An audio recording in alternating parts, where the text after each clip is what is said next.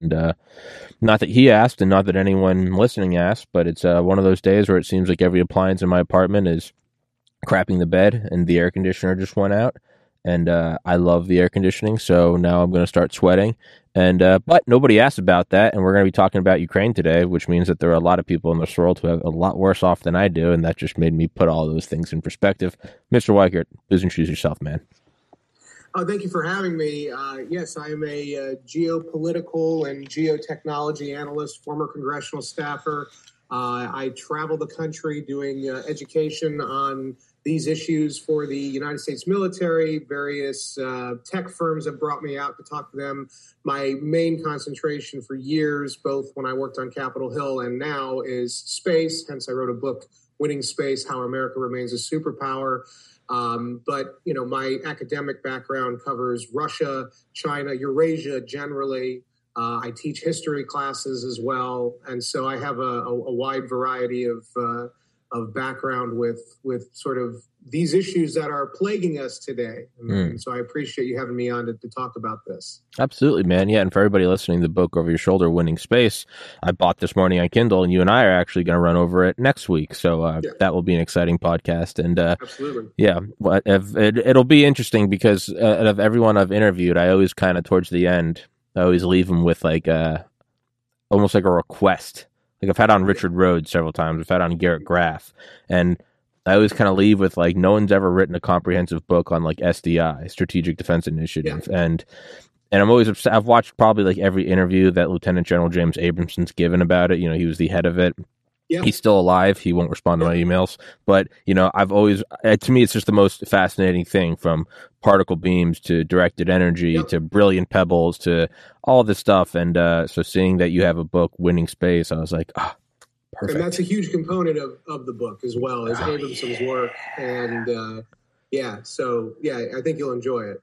I, have watched I've watched those old like yeah those like 19 early 1980s videos of him i've watched yeah. all of them i've listened to all of them multiple times and, and, i also talk about the soviet program as well which they did have oh yeah and it was pretty, pretty i mean it was pretty comprehensive on their end too so it was pretty scary where the cold war would have gone had reagan not been able to effect the the bloodless defeat of the Soviets that he was able to do. Yeah. Yeah, and what was what was the the Soviet that that liquid carbon dioxide laser that they were going to yep. Solyus Polyus P O L Y U S. Yeah, yeah, yeah, yeah, yeah, yeah, and uh, and then like kind of less, more more comically Soviet things, like they put like a thirty millimeter cannon on one of their space the stations. Space station. yeah, the Almaz rather the Almaz battle station. Yeah, yeah, yeah, yeah. which actually was supposed to be the precursor to a much larger military or weaponization uh, program of space that had the system not crashed back to the earth um, probably would have been a big problem for us. Good lord. Well so as not to so it's not to steal all the oxygen from next week's episode. We will i i will i will Absolutely. i will with a sad heart direct away from this conversation right now. Um so kind of for everybody listening, I mean, I have no, uh, I have no dog in the fight, and I don't mean that literally. I, but I don't come down on either side of Russia, or Ukraine, out of any. I don't have any ideology or dogma that I have to do X or have to condemn Y. For me, I'm just kind of looking at things in my own experiences with this podcast. They've made me question mainstream narratives more in the last two years than ever before in my life because I've seen firsthand interviewing multiple times Dr. Robert Malone, Dr. Peter McCullough, and then seeing them talk on, you know, seeing the news say one thing and me with my own eyes and ears, them addressing me by name, seeing something completely else. So, and I don't, hey, I got into medical school out of college. I have a biology degree. I'm not some anti vaxxer. I just, it makes me right. question things, especially when there's money involved. Right. All of that has sort of laid out what's going on now to where at its face value, when I see every news station all of a sudden all be on the same talking points and everyone be on the same side, and there's no nuance, and immediately uh, Putin's Hitler and anyone that even hear, hears out opposing arguments is the devil. Again, much like the COVID vaccine, I don't care. It's when I look at things though, and I go, well, it's never this. Nothing's ever this black and white You know, right. not, nothing's nothing's ever as simple as 9-11 bad. It's like, well, it's we armed the Mujahideen. Like we have to go in and look at that. What caused that? So when everyone's saying one thing and you can't even bring up a rational discussion of hear me out, does this have to do with NATO expansion? I mean, the Cuban Missile Crisis, Russia putting nukes with another country right next to us, right. us putting biolabs in a country right next to. I'm not taking sides. I'm just saying it makes me all a little. It kind of seems like COVID Part Two, like Ukraine, where it's just narrative. Don't question narrative. Accept it. So, with that verbose, uh, meandering preface, what are your thoughts on everything going on right now? And again, I have no I have no right. stake on either side. Well, I think the first thing to say is uh, what I've been saying for years since I worked on the Hill. I was on the Hill when the Russians invaded. I was very much involved with sort of the policy side response. Um, it takes two to tango, at that old saying. Um, there's a great book by Peter Conradi called Who Lost Russia? And it's basically a 30 year history of the breakdown of post Cold War American Russian relations.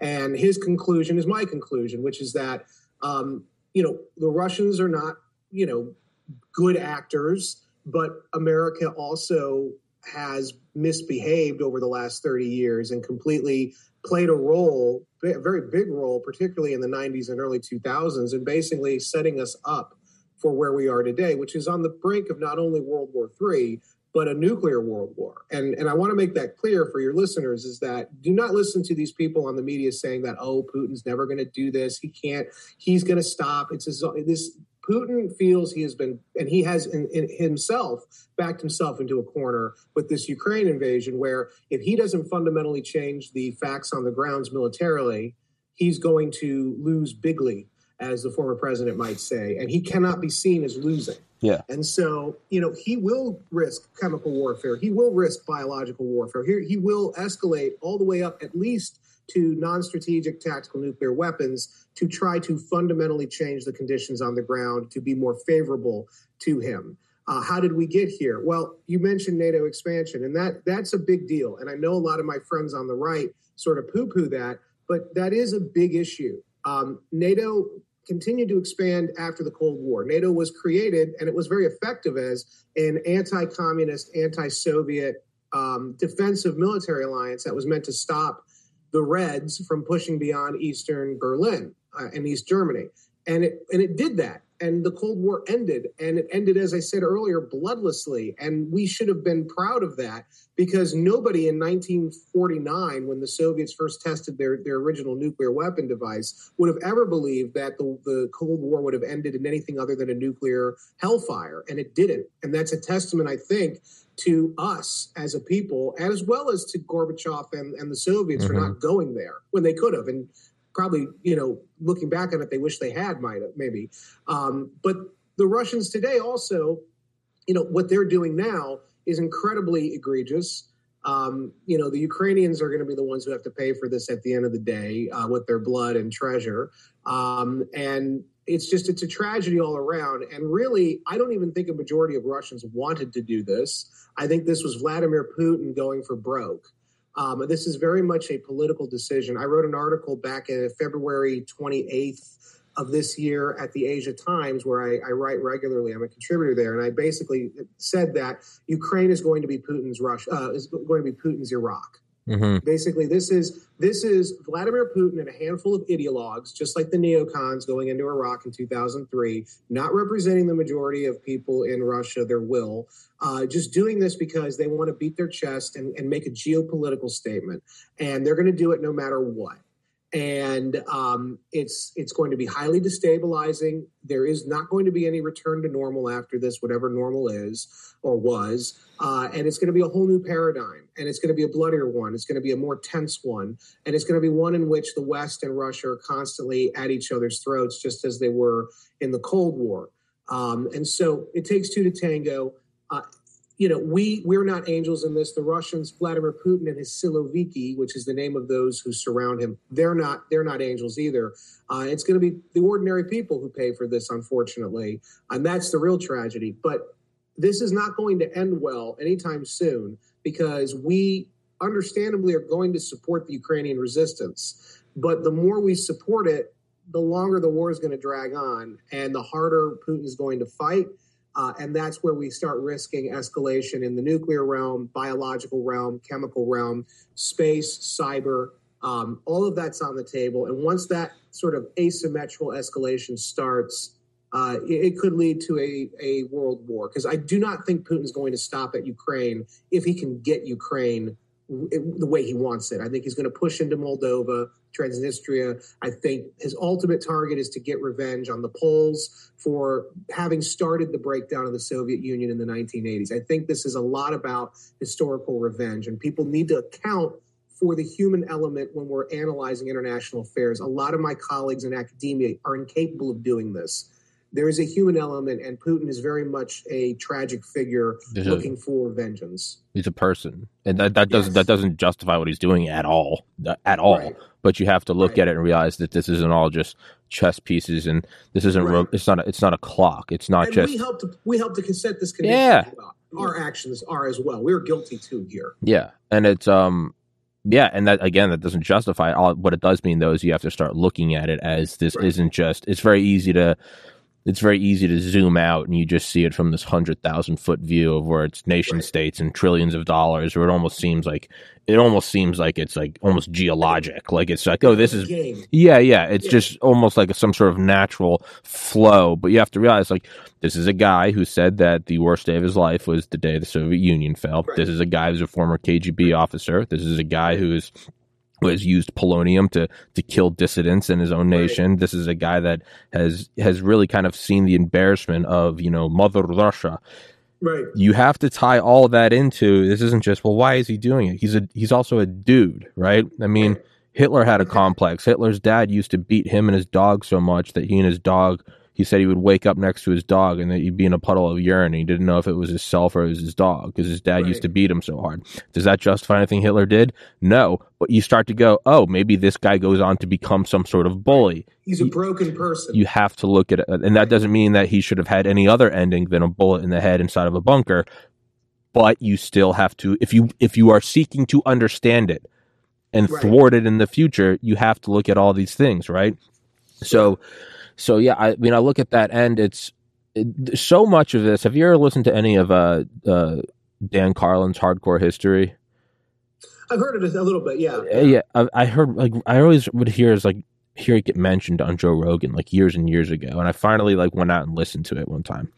Better than any audiobook I've ever listened to. I listen to an audiobook a week, and I have for about three years. Better than any audiobook I've ever listened to is his six part series called Blueprints for Armageddon, and it's a what it's what led up to World War One, and right. about four hours each, so it's about twenty four hours. It, listen to it; it'll, it'll, go by in an hour, and right.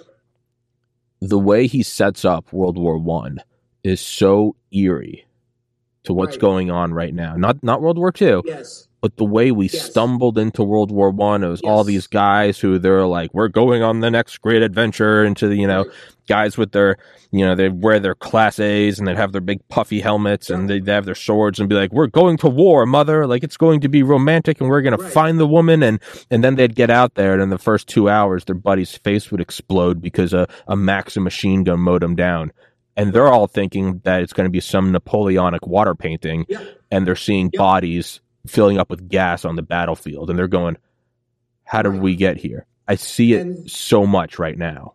And that's the whole thing: is everybody is comparing this to Poland 1939. No, 1914. it's 1914. 1913, 1914. This is the build up to the to the big one and uh, the next world war and it's coming and i've been saying this for a few years now the next world war is coming and it's going to look a lot more like world war one than world war two and that's a big problem because world war one basically ended the european world order. Uh, european society to this day has never recovered from the massive losses of young men that they they took in. I mean you look at france oh yeah. look at what came after that, it's never recovered as a society and a country. Uh, you look at the way the destruction was visited upon Europe. Imagine that around the world with nuclear weapons, biological weapons, chemical weapons, cyber weapons. Uh, you know, th- this is this is going to be the war of all against all in a way that even World War One was not.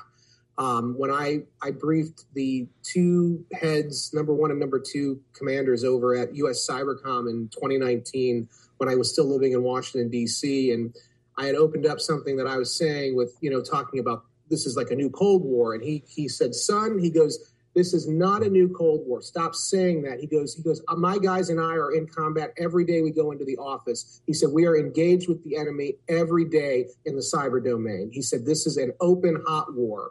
And so, um, you know, th- th- th- this is where it's going. And we're going to be targeting civilian infrastructure. It's, it's going to be very bad. And it's the trigger point, I think, is Ukraine. My next book is called The Shadow War, in which it's about Iran's quest for supremacy. That's a trigger point that's going to get ready, I think, to go very soon. Uh, and then the, the, the Chinese over Taiwan. That's an issue as well. Um, and so those three areas are you're watching these areas pop up uh, you know, the arc of instability, I call it, um, and they're all lighting up, and this is all leading to a great power conflict that's going to look more like World War One, and it will be Armageddon if we're not yeah. careful. It will it will not end well. Yeah, it, it, you can't. I always, you know, I always point to like World War II. I mean, truly, like the definition of total war. The only reason right. a weapon wasn't used is because we couldn't figure out how to make it. Like That's that, right. that was it. Um, right. I mean, the reason there were no ICBMs is because the rocket technology wasn't ready. The Soviets, uh, who was it, Sanger, developed the uh, the Silbervogel, which was uh, I think it was like Silver Eagle or something. Yeah, yeah. And, and then well, don't forget, von Braun had his V two rocket that they were using to bomb London. Oh yeah, no, yeah. The Silbervogel yeah. was going to be manned. It was going to be yeah, a manned right, craft. As, as, you probably know, you write about space, but yeah, it was like the predator. The same basic schematics led to the X twenty Dyna-Soar, which led to the That's space right. shuttle. Absolutely, but it was a lot of those guys through paperclip operation. Yeah, paperclip ended up working for us. But you know, Werner von Braun used uh, as a Nazi, he used Jewish slave labor to build Nordhausen in the middle works. Yeah, no, it's a yeah, no, it's a it's a seeing the hit seeing the sausage made is uh it's not good. But but my point is is the only reason those things never happened was because we just, they just couldn't figure it out or we couldn't figure it out or whatever. And, and also, I, I really think leadership counts. And I, I, I'm a real big believer in the great man theory of history, which is not taught anymore, really um, which is basically that the force of personality of a given leader um, is more, if not as important, more important than the trends and sort of the the the sort of natural evolution of events. Uh, I, what I mean by that is, if you look at the Cuban Missile Crisis, for instance, JFK and ultimately was going to figure out a way to restrain the impulse for nuclear war on our side. You look at Khrushchev. Now, Khrushchev was a lunatic in his own way, but at the end of the day, Khrushchev was looking for off ramps the entire time mm-hmm. because he knew that nuclear war would, he knew where that would end. Yeah. Today, you have Joe Biden and Vladimir Putin. Joe Biden, I do not think is competent enough to prevent the kind of war, to do the kind of diplomacy and 24 hour a day, you know, management of the bureaucracy that JFK and his team did uh, for those two weeks in October of 1962. Uh, Vladimir Putin is not like Khrushchev. Khrushchev was trying to preserve the Soviet Union. Um, I believe Putin is trying to expand the Russian Federation before the Russian population becomes so small that he can't expand it anymore. If you look at the population uh, or the fertility rates and the population density of native born Russians, that is a declining population.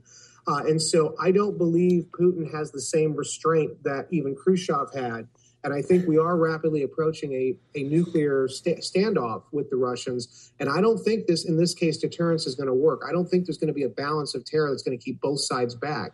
You look at the rhetoric coming out of our side, you know, canceling Russian ballet dancers, canceling Russian artists, and you know, uh, we we can't we can't read the Brothers Karamazov anymore. Dostoevsky's being canceled on major campuses because it's you know he's a Russian. This is insanity. Uh, wait until they find out that Alexander Solzhenitsyn, who was the great Soviet dissident who lived in the Gulag, Gulag archipelago and wrote these beautiful treatises on human will and, and human freedom, he was actually, before he died in the 90s, he was a mentor to Vladimir Putin. In fact, Vladimir Putin's entire concept of Ukraine and how it isn't a country came explicitly from Solzhenitsyn through conversations he held with Solzhenitsyn. Solzhenitsyn was an anti communist, but he was a fiery Russian imperialist and nationalist. And he imparted that through his writings and his conversations in the 90s with one Vladimir Putin. And so Uh, you know, we have a guy, a leader in Putin, who really is not like Khrushchev, where he will restrain himself.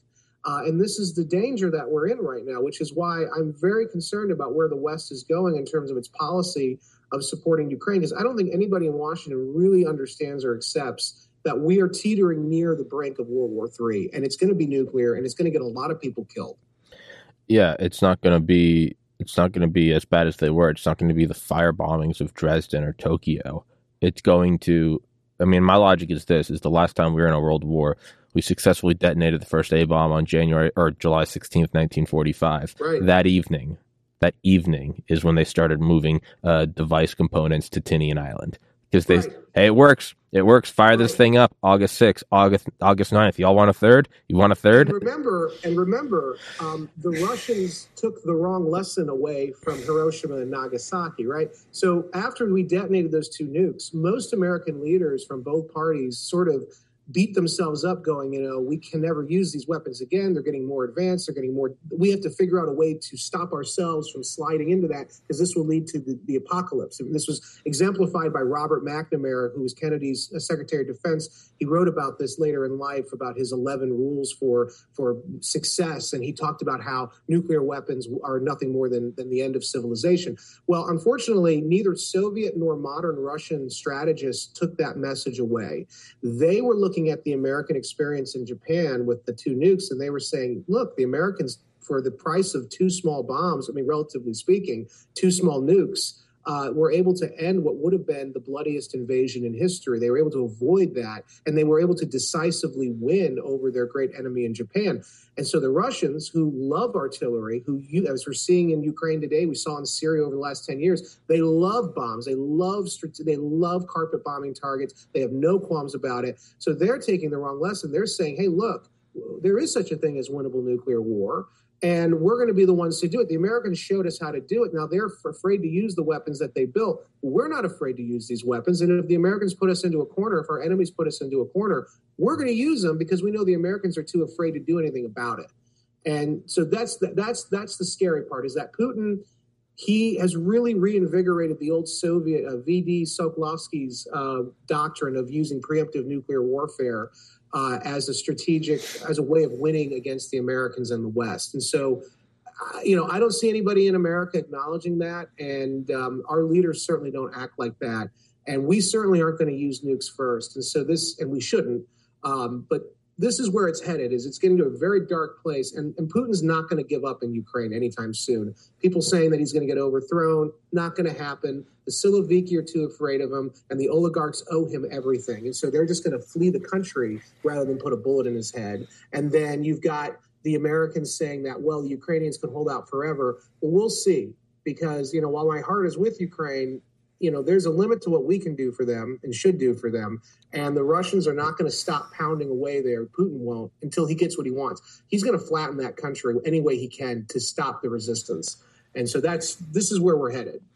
Yeah, that's my that's my concern when people say, you know, there's a there's a beautiful resistance going on. Sure, I get it. It's very easy for me to say in a well, it was air conditioned until about an hour ago. In an air conditioned apartment in Maryland in a leather chair wearing slippers how things should and shouldn't be. Like I get that. I understand that. I've never gone hungry in my life. I've gone to private Catholic schools. I've I've, I've known nothing but opportunity in my life. So uh, yeah, it's it's very simple for me to say, you know, what should and shouldn't happen in Ukraine. But I look at something like everyone it's a beautiful resistance. I'm like, if you know anything about the Russian military, though a fraction of the United States, even just something like a Tu-160 Right. supersonic stealth bomber, which is their uh, which is their or our, their parallel to our uh, B-1B Lancer. Then, if they wanted to go, if the, or the uh, yeah Tu-160, or then the, what is it, the Tu-144, their Yeah, and then the B-52, blackjack bomber yeah, well. yeah. If yeah. if they wanted to go in, if they wanted to go in, they have their own B fifty twos. They have their own B one Bs. If they wanted to go in and level that, even with conventional weapons, I mean, we talk about the Moab, right? And Trump used it. There's actually Right. it, the the well, the Russians actually superseded that in two thousand eight with their fuel air Right. bomb. They called it the FOAB, the father. They have a larger one than that. That is technically non nuclear, non chemical. It's Right. if they want to, and they do, they will dial it up. It's like saying the Taliban's putting up a, fero- a ferocious resistance to the United States. They sure did, and they did for 20 Right. years. No one in a million years ever thought that if America really wanted to, we couldn't right. we could have we could have turned the country into a a, Well, a glass yeah. square on September 12th. and that's the whole thing is when Trump used the, the Moab, you know, the, the Taliban took notice, they started freaking out. Mean, Yeah. that- the, the resistance in Afghanistan uh, started freaking out. And in fact, you notice the tempo kind of dropped down in the resistance quotient when he started, you know, th- I mean, remember at one point Trump did threaten to use nukes. And Trump threatened to use nukes in Joe Europe. You know, yeah, I mean, the people at Morning Joe threw a, a fit over that, but but that sort of put the Taliban in a negotiating mood because they started thinking this guy might be crazy enough to do that, and Putin certainly is crazy enough. Um, look at what he did in Grozny, right? In two, in the 2000, 1999, 2000, he went to war with Chechnya, and the, the Chechens fought gallantly. They were vicious. I mean, they were they were they were not a good group of people either.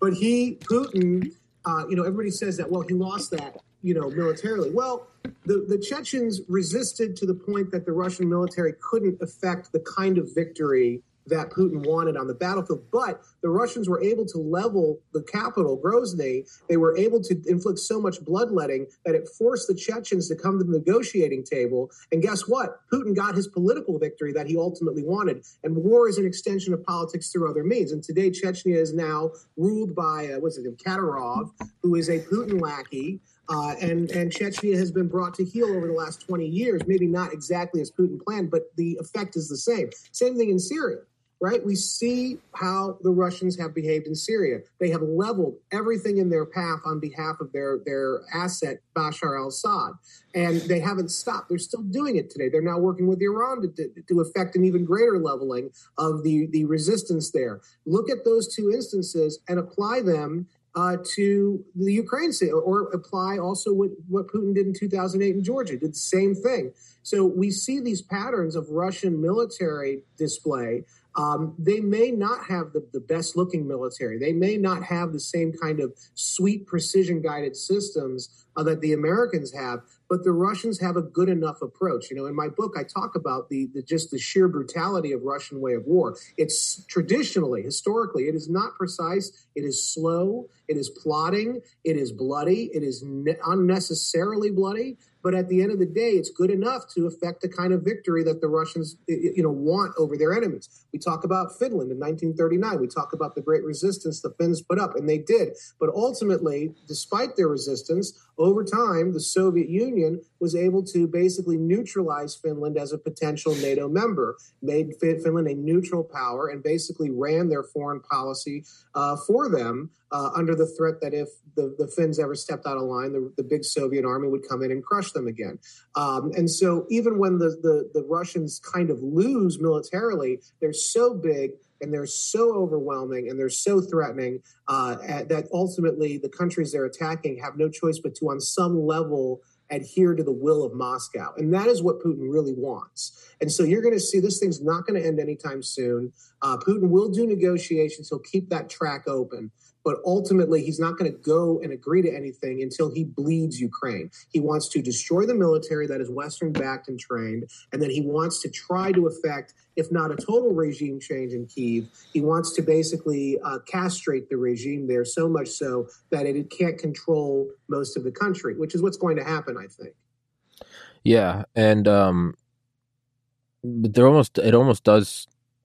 There's something so odd about how we are acting in a way that is not in the same, I guess, mindset of the Cold War. I mean, it's like every idiot out there saying, "Well, what if we just strike them first? And it's like, dude, what do you what do you think the entire Cold War was? What do you think every the entire the real it was? I mean, right? You know, what a fascinating game. The what a curious game. The only way to win is not to play. We figured it out. Listen, if Curtis LeMay didn't figure couldn't do it, if Abrahamson couldn't do it, Right. hey, there's no just strike first. You know, yeah, we reached that conclusion in '49. That doesn't Yeah, work. And there, you know, I have a former colleague on the Hill who's very, you know, very influential with the Republican side, who's been writing for the last six weeks on Twitter about how we just need to create a no-fly zone. Just do it. And you know what? If the Russians dare dare to challenge us, we'll shoot down their warplanes. And I'm like, dude, do you not know The where this leads? Like this, the embargo, it. the embargo around Cuba. right? Right. What? Huh? Right. Well, and the difference is, unlike the unlike the uh, the blockade we did. Uh, a Yeah, no-fly blockade. Yeah, blockade, excuse Warplanes me. are going to have to shoot down Russian warplanes. Luckily, we didn't have to shoot or sink any Soviet ships. Um, but the, the Russian warplane issue, if they come into the no-fly zone, we're obligated at that point to shoot them down. Yeah. You know, and it won't be Ukrainians flying jets shooting them down. It'll be American. It'll be F twenty twos. Yeah. And like that's that's not only involving NATO now directly. That's now. You think Putin's going to drop that? You think he's going to be like, okay, it's, it's like bygones? No, he's going to escalate. Then I keep telling people, like, look, this is partly a revenge play for Putin. A hundred percent. You know, and so when you are dealing with that kind of guy, um, if you bring your big pieces, you know, your big guns to the to the fight, that's almost like challenging him, saying, you know, he can't back down then. So you bring your, your warplanes, the Americans do, and we, we put our people directly on the ground in harm's way. Yeah, it might protect the Ukrainians a little bit, but ultimately that means that, that Putin's never going to stop. That means now he's got to escalate. He's got to now go after NATO directly. And if it leads to a nuclear war, then so be it. There's a reason that Putin moved his family to Siberia in the last two weeks, right? He's moved his wife and his daughters and his, his kids into a nuclear bunker in Siberia. There's a reason that the oligarchs are fleeing en masse on their private jets to Dubai and the sea and the Seychelles Islands. It's not just because they're worried that Putin might turn on them. I think it's because they know he's thinking about going nuclear, and Russia's a target to the American, you know, counterstrike. And I think that's that. So these people in D.C. who are talking about no-fly zones, I'm like, you guys do not get what's going on here. This is this is the end if you do that. This it, is a disaster. Then the Ukrainians are definitely going to be wiped out. Yeah, and it's I mean there there is no coming back from from this. I mean, they're truly and it sounds like some gatekeeping BS, but I mean, no one that is even remotely uh, putting forward the idea of a fly zone truly has any understanding of what thermonuclear exchange is. First of all, right. first of all, right. look up any look up any atomic test. Now look up any hydrogen bomb test. What's the difference? One of them's in the ocean. Why? Because you can't do it on land. Notice how notice how you see one out in New Mexico, you see the mountains around it. You see one in the middle of the ocean, you see the clouds mm-hmm. below it. First of all, they're thermonuclear.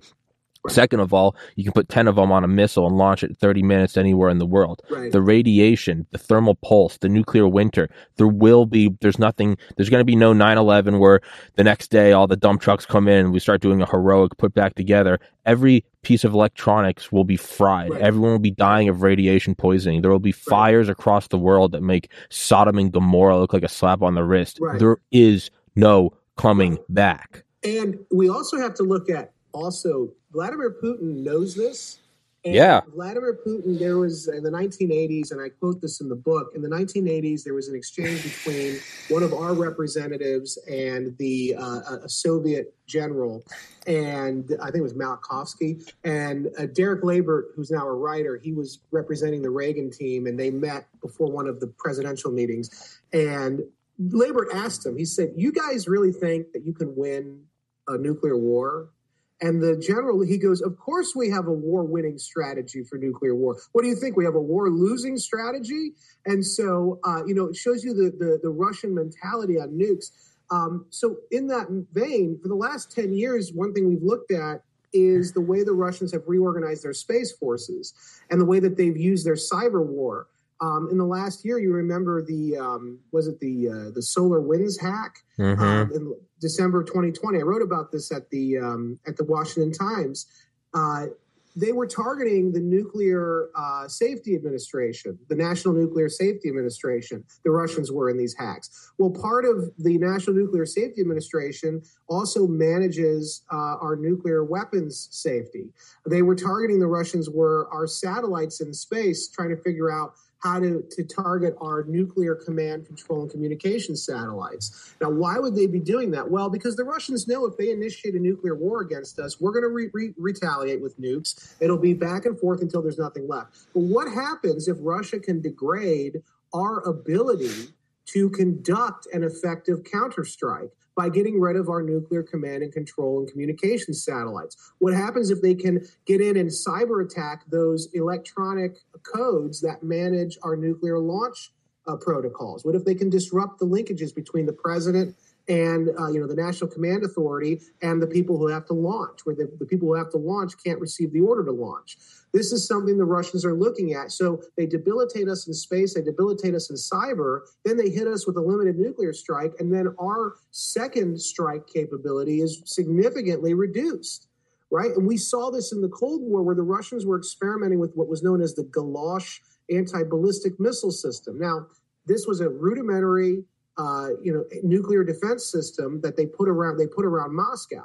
And as the Soviets said after the fact, well, we knew that it couldn't protect all of Russia, but it could protect the core government of the Soviet Union so that we could continue fighting the Americans in a nuclear war. And the Americans never reciprocated. We never built similar anti ballistic missile system and, and, put them around Washington and some of our facilities because we just thought nuclear war is unwinnable. It's apocalyptic. We're not going to worry about it. But now we're in a condition where, in a position where the Ukrainian crisis could very easily lead to the kind of nuclear war that Soviet war planners were thinking about 20, 30, 40 years ago. Um, and the Americans still aren't really engaged in that. And yet we're pushing the Russians. We're constantly provoking them. And we just think that, well, they know implicitly we that we don't go to the nuclear nuclear strike option. I don't think Putin knows that, and I don't think he much cares. Again, this is this is about revenge. And when you have a guy like that, he will do whatever it takes to make his point. And that's what this is about. It's about sending a message. Yeah, it's sending a message that we're all going to go to hell in a handbasket. Um, so I, I do this every episode. Uh, I'm going to use the restroom, and you're going to monologue. You're going to tell people where to find your book and where to find you on social media, and I'll be back in a minute. Okay. You, well, thank you. Yeah. Uh, well, you can find my book, Winning Space How America Remains a Superpower, pretty much on any online bookstore. Uh, you can find it in your local bookstores as well. Uh, I highly recommend support your local bookstores, especially in the aftermath of COVID. I'm a big proponent of the local small bookstore chain. Uh, but if you can't get to that, you know, definitely go on Amazon. You can go on BarnesandNoble.com, Walmart.com, Target.com. Uh, and uh, you can find the book. You can also find some of my own interviews. Uh, you can go to my website, www.weichertreport.com, W E I C H E R T report.com.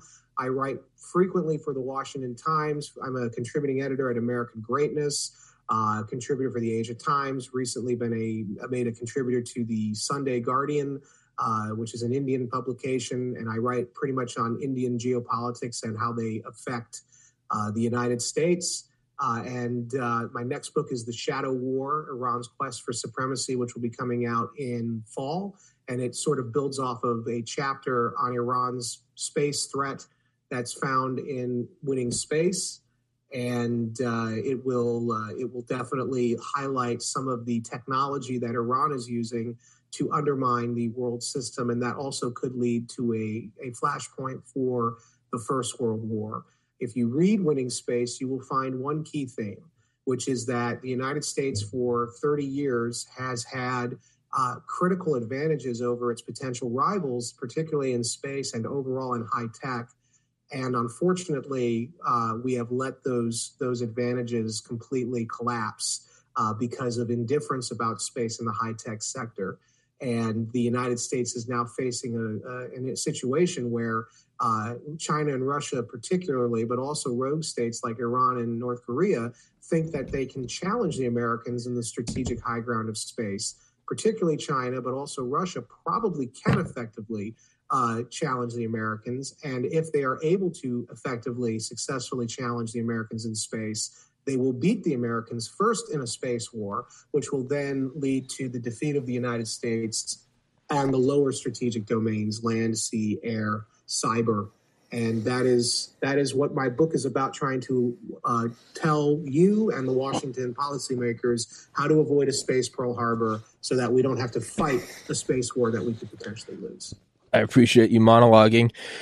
Uh, it's it's kind of turned into a social experiment where it's like sink or swim. Some people just freeze up and stare at the camera. Other people plug and they just take it, and you you you did it like a champ.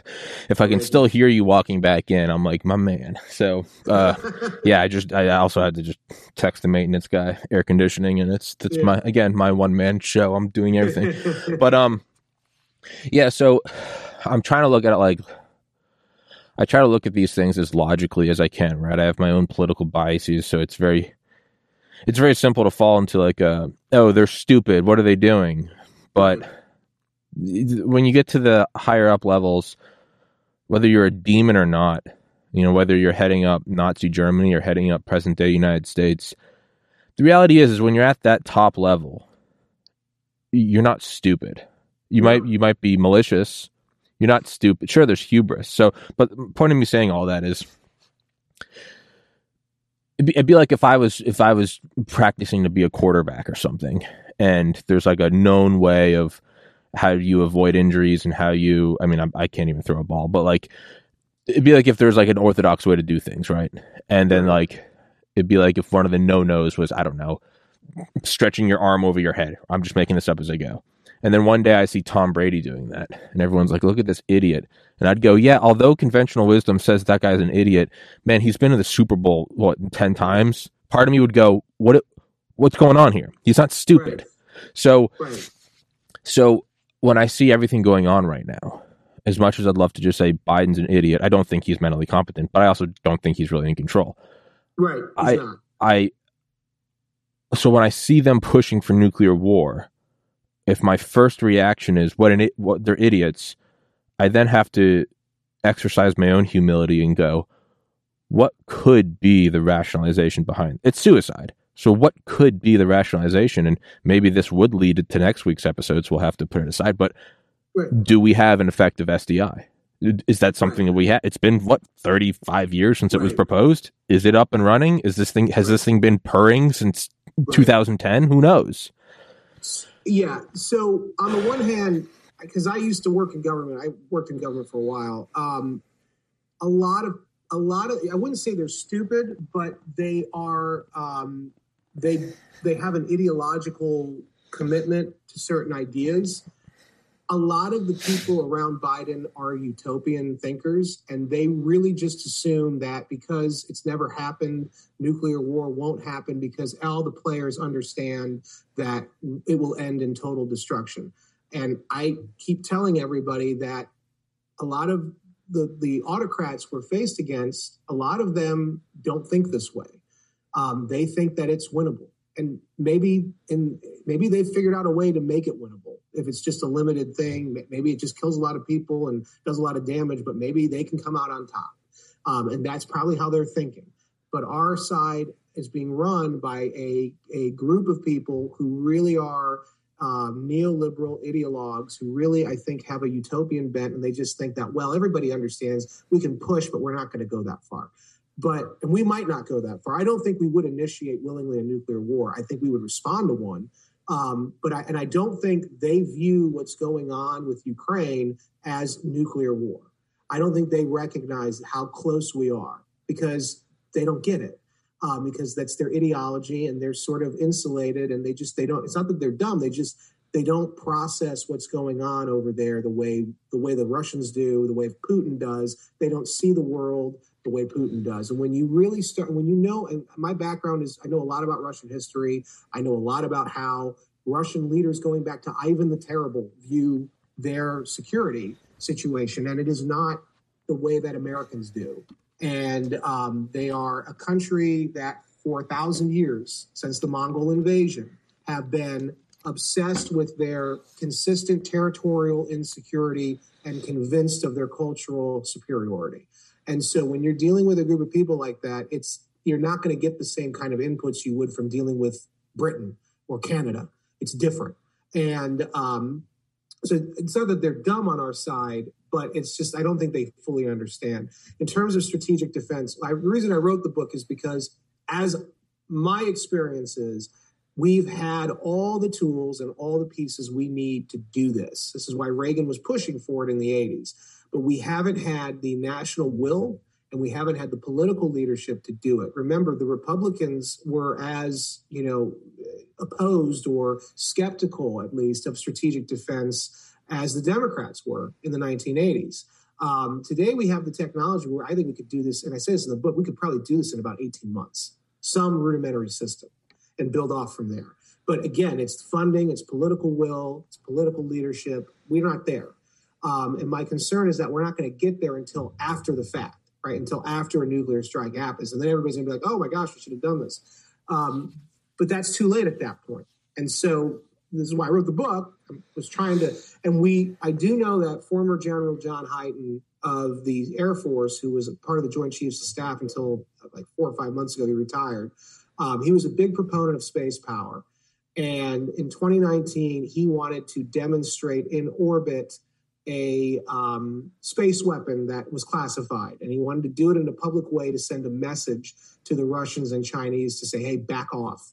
And former President Trump, who was normally very um, supportive of Hyten and the Space Force, uh, said no, it's too provocative. If we do that, we'll, basically we'll, we'll, trigger a huge arms race with the Russians and the Chinese. So we backed off that. Then again, in the first year of the Biden administration, Hyten said, "Look, the Russians are getting very aggressive in space. We should probably test detonate one of these weapons that we've developed that's in orbit, uh, that's been lying dormant." And the Biden administration said, "No, we want to do a deal with Russia. We're going to try to work with them. No way." Uh, I have I'm going to Washington this week. I am going, one of the things I'm going to tell the military is that I think they should be demonstrating whatever this weapon system was in the next week or two. Mm. And it needs to happen because Putin needs to get the message that we've got things he doesn't know about. Do I think it's SDI? No, I don't think we have a working SDI. I think what we have are some orbital anti-satellite weapons um, that you know are good but are they going to protect the homeland from a nuclear or a hypersonic weapons strike? No, they will not. And uh, that's the concern here. And we look at hypersonic weapons, which are actually, in some cases, even scarier. Yeah, more destabilizing. Yeah, because they're non-nuclear, and yet they have you know the same kind of effect uh, in terms of the strategic implications of, of a nuclear weapon. Um, you know, Putin just apparently in the last 48 hours used a hypersonic weapon in in uh, Ukraine. He's apparently moving more of these systems uh, into Ukraine as a signal that he's going to use them on the supply convoys coming in from Poland for for weapons, NATO weapons going to Ukraine. Um, so this is now a major issue because we have no active defense against hypersonic weapons, whether they be the cruise missile variant or they be the big sort of the kind of systems that can hit the mainland United States or Europe. Uh, we don't have a defense against them. We don't have our own hypersonic systems. We have been unable to build them. DARPA has been trying and they can't get it quite right. Um, both China and Russia have these systems and have deployed them actively. North Korea in January tested a rudimentary hypersonic system uh, that caused so much fear in the United States that we had to shut down air traffic on the entire West Coast for about 15 minutes while that test was going on. We don't have defenses against these systems. We don't have our own, which is, as you said, highly destabilizing. So set aside nuclear weapons right now. Look at hypersonics. We don't have our own system to defend against it. And the Russians know it. And so even if the Russians choose to hold the nuclear genie in its bottle, they now have systems and they're testing them actively right now in Ukraine that can completely decimate um, American and NATO uh, forces and certainly Ukrainian forces without much of a reprisal on our end. This is a problem. And this will lead to greater escalation, unconventional escalation by the Russians against the Americans. And this is another avenue to getting to that very significant, fearful world war that we don't want to have to live through, but we very, may, very well may have to. Do you believe we don't? I mean, because I know that we quote unquote don't have hypersonic weapons. I just I don't fully believe that, and that's not that's not a shot at you, just in general, because I've you know I've I've read it a million times, and I just think of yeah. like I'm like I don't I mean just from my own experiences, right? I mean I was a senior in high school and remember reading during lunch about was it the HTV Falcon 2 that reached like Mach right. 19 or something, like right. going over the Pacific, and we did it twice. Right. That that was 13 years ago. I, I don't I don't entirely believe we, that we don't have hypersonic we, weapons. We have fallen so far behind okay. our rivals in high tech R and D um, that we are having significant problems building what should be easy for us to build. Okay. And put it this way: last summer, um, I was asked to go out to the Air Force, and they wanted to know everything that I knew about hypersonic weapons of China and Russia. They were looking for outside, you know, uh, outside advice, outside the chain of command, and um, they were very worried about, as they told me, things they were seeing in American airspace that do not belong to us. And the concern was that these were Chinese and Russian experimental hypersonic systems and so I told them what I knew based on my open source research.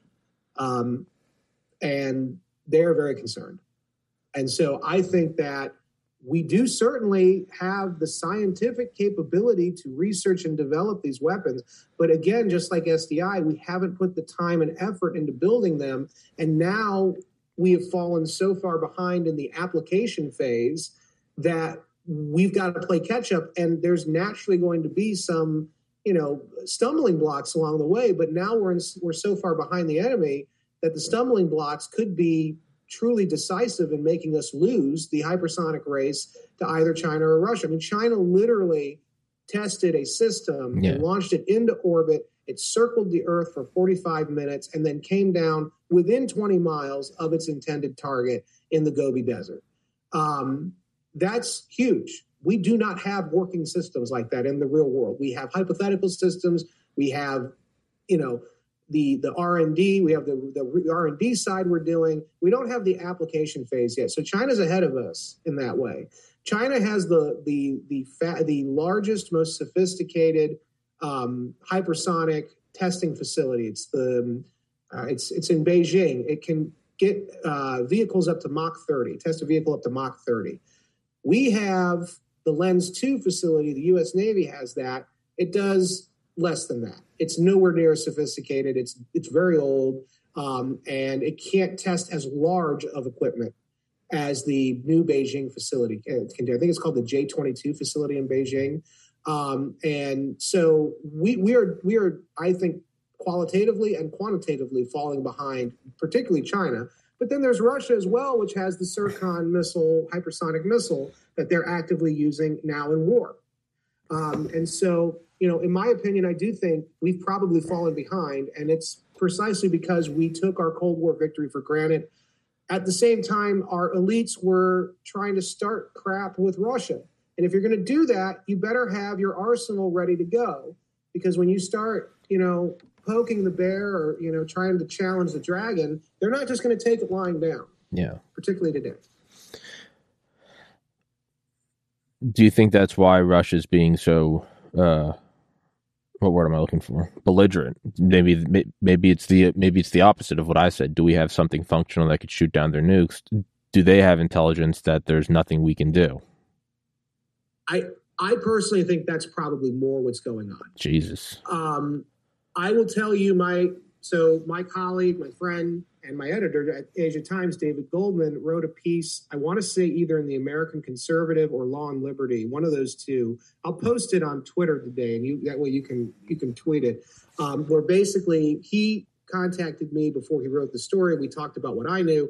Um, basically, the concern is that NATO can no longer um, field the kind of weapons long range that could keep Russia back from going into Europe. And the reason we were trying to expand NATO is because we were trying to keep our systems closer to Russia to keep them in range.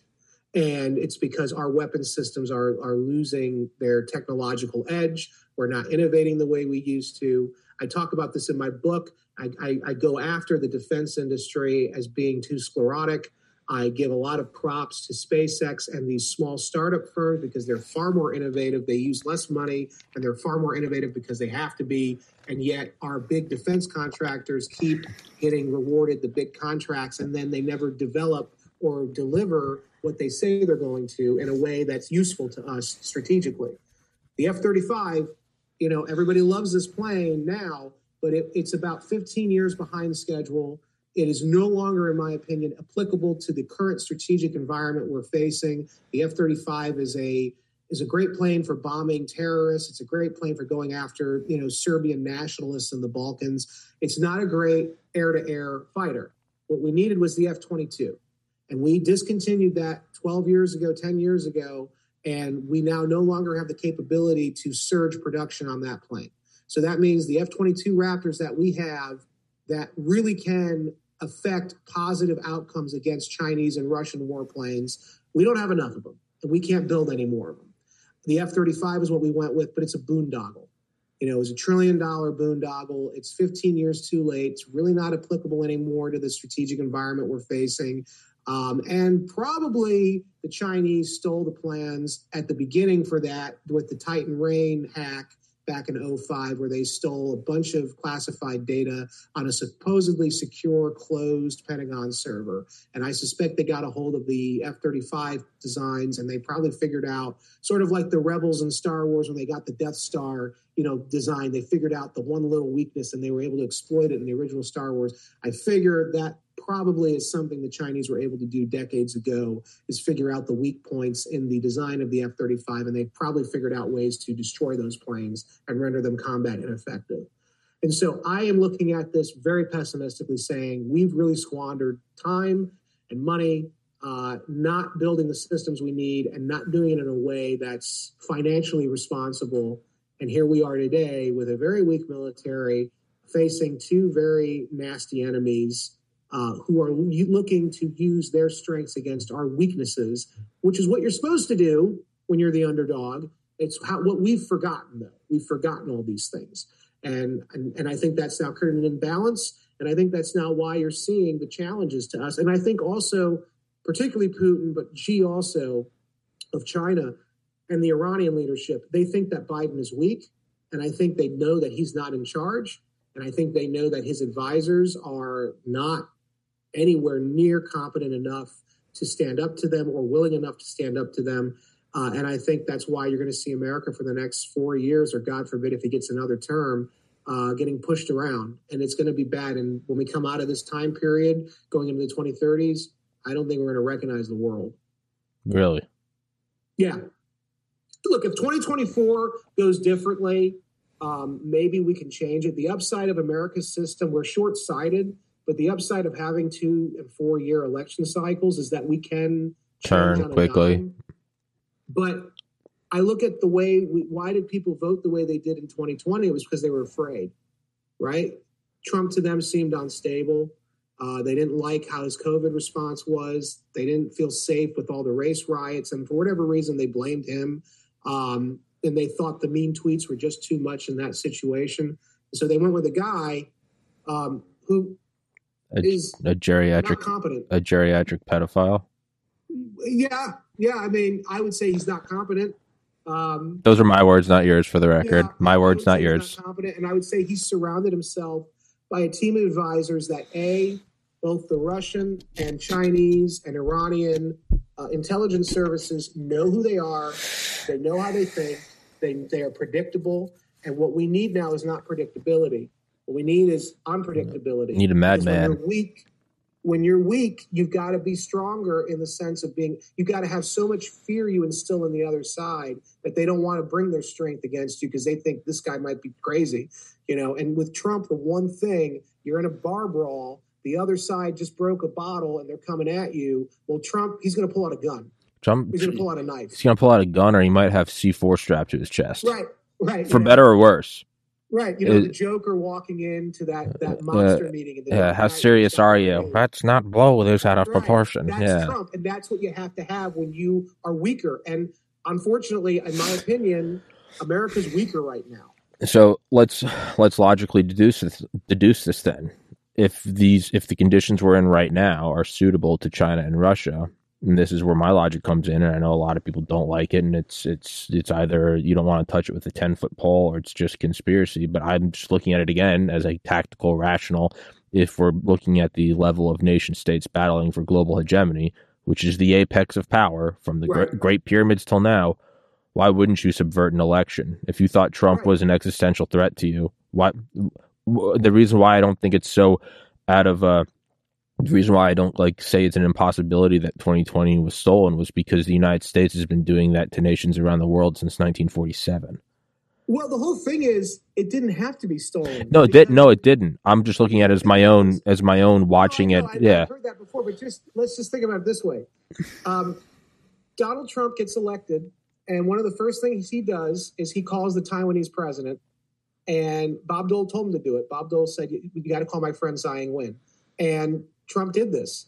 And the Chinese went ape over this. Yeah. You're not supposed to do this. Then the Hong Kong protests happened. Mm-hmm. And Trump made it clear he wasn't going to do anything to support them, but he did, and his administration did give vocal support to that movement in Hong Kong, which was enough to send Xi into, you know, being apoplectic. Mm-hmm. And then Trump decides to go after China's food. Trump launches the trade war, right? He goes after the soybean production. He goes after, and, and this for Trump is all about getting a better deal because that's how Trump It's thinks. just yeah. But the Chinese don't look at it that way because the Chinese for 30 years have been waging economic war on the Americans. And so Xi peaks up and he goes, historically, Chinese regimes have been, the dynasties have been overthrown because people start starving. China's always had problems feeding their people, and that has led to political instability. And you have the Hong Kong protests going on. You've got America speaking nice about Taiwan. You've got this lunatic in the White House who's now uh, putting tariffs on, on food coming out of the United States going into China, food that China needs. For Xi Jinping and his Communist Party, he's thinking the Americans are going to war with me. I can't have this guy get four more years, and he's going to get in 2019. You know, in my my book, I sent the manuscript in December 2019. Um, in the book, it's very clear that I assumed Trump was going to win. It's because everybody knew Trump. I remember talking to a buddy of mine working on the Biden campaign, who after Iowa was just he called me up raging about, I can't believe you people did this to the country. And I said, What do you mean? He goes, Well, obviously Trump's going to win this thing. He goes, You guys, you you racist. And I was la- I was laughing. I went to college with this guy. I go, Okay. And so everybody assumed Trump's going to win hands down until one thing happens the Wuhan virus, Yeah. right? Yeah. That leaks out supposedly naturally. Yeah. Well, even if it was naturally, which I don't believe it was. So I'm, you know, you've got a medical background. My wife worked at NIH for doctors Fauci and Collins. When when this thing leaked, when this thing got out, the first thing she, we were talking about, she goes, "This reminds me of a gain of function test we were doing." Ah, Ah, you know, yeah. so It, um, you Yeah. know, and remember, Collins shut down the gain of functions test at University of North Carolina uh, because he was worried in 2015 of what happens if it leaches out of the lab yeah. uh oh. And what did University of North Carolina supposedly supposedly do? They partnered with uh, Wuhan Virology Institute. hmm This is all supposed. I have no proof beyond what was said, um, but uh, you know, it's very interesting to me that this thing happens, and that ends Trump's reelection. Essentially, the moment COVID leaches out, that's it. Yeah. and then the race riots start. And then that's the end of trump. That's it. There's no way trump's coming back from this. So they didn't even need to rig the ballot count, Sure. which is what some people say happened. I have no idea.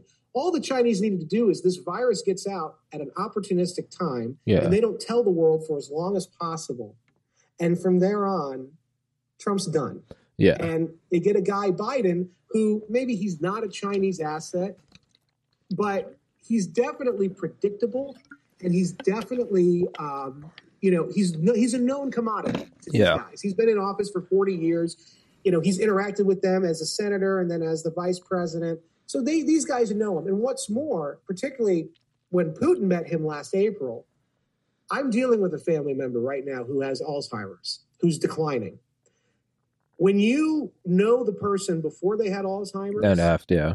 And after, you can just, without being a medical professional, You, you just tell the decline. I, You see the decline. I watched. Yeah, I watched it happen to my grandma over several years And up until her death. Yeah.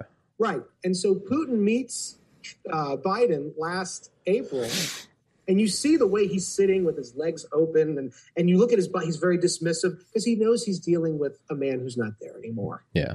And that's what we got after Trump. And now the dictators of the world, this is their window of opportunity. They don't know if they're going to only get four years out of this. Mhm. So they're going to go for broke because they have to. You have and to. Also with China and Russia, they've got their own problems that are coming to the fore over the next decade. I mentioned Russia with their population and fertility rate. By the end of this decade, they won't have enough people to man the army.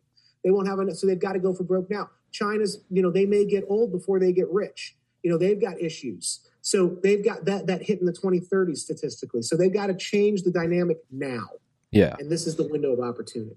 So uh, everything we're talking about Trump is, you know, although I I voted for him in 2020, I I need to I really need to emphasize that this isn't some and I'm not saying that this is what you said, but for me this isn't some like I can't believe he lost. I get it. I mean, I, hey, I'm from New Oh, it England. makes I, perfect sense that he lost. Yeah, no, no, sure, sure, sure. No, I mean, like I'm, I'm from New, I'm from New England, you know, and I watched the Patriots lose against the Giants when they were undefeated. It's like I, I get that, like you can go into things reading your own press reports. It's not that. It's not that. For the same reason, people believe there was no way Hillary could lose.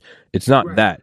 It's what I saw with my own eyes and ears, seeing the election in the five swing states pause at 4 a.m. I have all the screenshots on my phone, watching it and watching it turn. And immediately, as I start doing podcasts the next day, I start getting YouTube labels about misinformation and suspensions. Right. The entire thing was so coordinated that even if I wasn't for Trump, I'd still be saying something's going on that's what it is for me. It's not that he lost. I know enough people that hate him. It, that's not a. That's not to me. I completely get where he could lose. I don't. That's not. I don't have my head in the sand. It's what I watched with my own eyes and ears that said this isn't kosher. Regardless, he's not in, and we have who we have. So, right. In it, it although it does matter in a sense, it doesn't matter because where are we now? What can we do now? So, I do look at all of that, but yeah, I mean, yeah, it seems to be a, a, that's a terrifying prospect. Is is is that we don't have something up our sleeve that we don't you know, back to what you said earlier, and I want to comment on that. You talked about uh, things in our airspace that aren't aren't ours, and that's normally the, the the terminology that they use, and you know, like you know, blue book and stuff about like UFO incursions, which I love, but I didn't know that they're talking about hypersonic incursions as craft, not missiles. I'm very aware of yeah the the I don't I forget the Russian name. I know the Chinese have the Dongfeng, and um the carrier killer. Yeah, yeah but you, you said there's actual hypersonic craft. That's what the Air Force official well, said. That's so. I mean, versus a missile, because if if there's a missile they, in our airspace, I think wouldn't that be like global news? They they are concerned about. Um, they are they are concerned about incursions into the airspace from uh, coming across from the Pacific. Got it. Uh, that that doesn't just mean hypersonic. That also means, by the way, North Korean tests. That means, you know, and the the issue that they were talking about specifically was, you know, how do we defend? We can defend against we can defend against most, at least on paper, we have an air defense system that is capable of defending against the known kind of attacks, or that can at least knock some of them out. Um, it's the new technology that's concerning to them the hypersonic in particular, but other things as well. Um, you know, for instance, they were telling me about you know the last several years, increasingly Russian Bear bombers and mm-hmm. blackjack nuclear bombers have been coming into Alaskan airspace, not leaving. You know, you know, harassing. You know, so how do they? Like, what what are some things that they should be thinking about? Because obviously, if they shoot it down, it's going to be a big issue. So you know, what are some, that that was sort of what they were getting at as well. But but specifically, we focused a lot of a lot of talk on hypersonic. And what I took away from that was they are concerned, and the reason they're concerned is, and this is what we talked about, is that you know, the Chinese and Russians have actual real world systems, and we don't. The Chinese and Russians can deploy these things, and we can't there is no active ability like like one of them said you know we see things what, what, what happens when we see things coming in and our air defense system doesn't recognize them doesn't doesn't come online to, to attack can't track them because they're too fast. They're there one second they're gone. They're over their target now. Um, you know we what do we do? We just take the hit right? Then we're to have to take the hit. And then what does that do?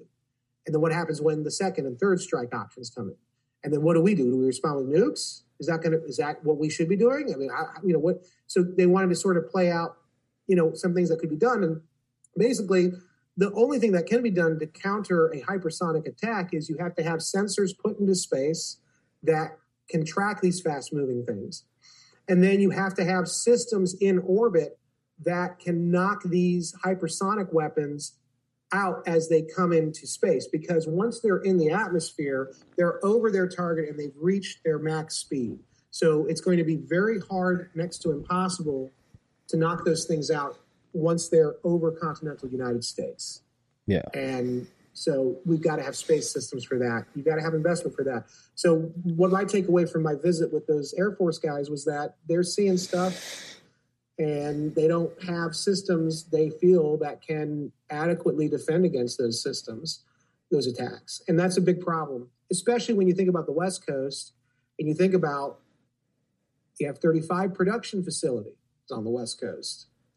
The Chinese know where that is. I've been to it. It's pretty well known where that is. Um, they could launch a conceivably a hypersonic strike that could knock out our ability to rebuild and repair We don't have a logistical supply chain anymore like we used to in World War II. We don't have the manufacturing capability that we used to in World War II. The kind of weapon systems we rely on are expensive and precision and takes a while to replace. So what happens if they knock out our ability to repair or rebuild uh, the F 35, which is now our main fighter, and then they shoot our F 35s out in combat and we can't replace those systems? Yeah. Uh oh. Yeah think about I don't know if you're familiar, but one of my favorite shows back in the day was the um, the reimagined Battlestar Galactica. I don't know if you're familiar with it.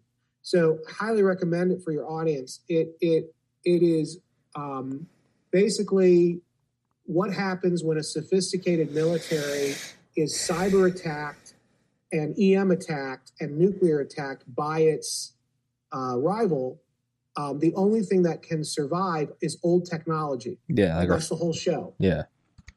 And how do you survive? Well, you're just surviving. You can't win. You're just surviving, and you're fleeing all the time. Yeah. And that's my concern of where we're headed. Man, there's almost there's almost a beauty in mutual assured destruction, though. Yeah. Right. balance of terror. There yeah. almost is that beauty that's like all these nifty hypersonic, you know, sort of weapon systems, um, almost Internet of Things type weapon right. systems versus like still got these good old fashioned, just like thermonuclear, you know, right. harbingers of death that you can just throw on you. You can throw on an old analog bomber. It doesn't matter there is something that I mean, it's the terror on one hand, is Putin going to use it, and then there's the beauty on the other hand of sure, take out the F-35s. We'll hit you with something that we built under the right. Truman administration. Well, and that gets back to Eisenhower, right? Remember Eisenhower? He said Truman's being a nut job. He's building all these armies, and he's he's fighting an old war. We when I get elected, I'm going to cut those tactical nukes massive retaliation and yeah. let them come at us because we'll just annihilate them. Yeah. And there's a beauty, beautiful simplicity to that.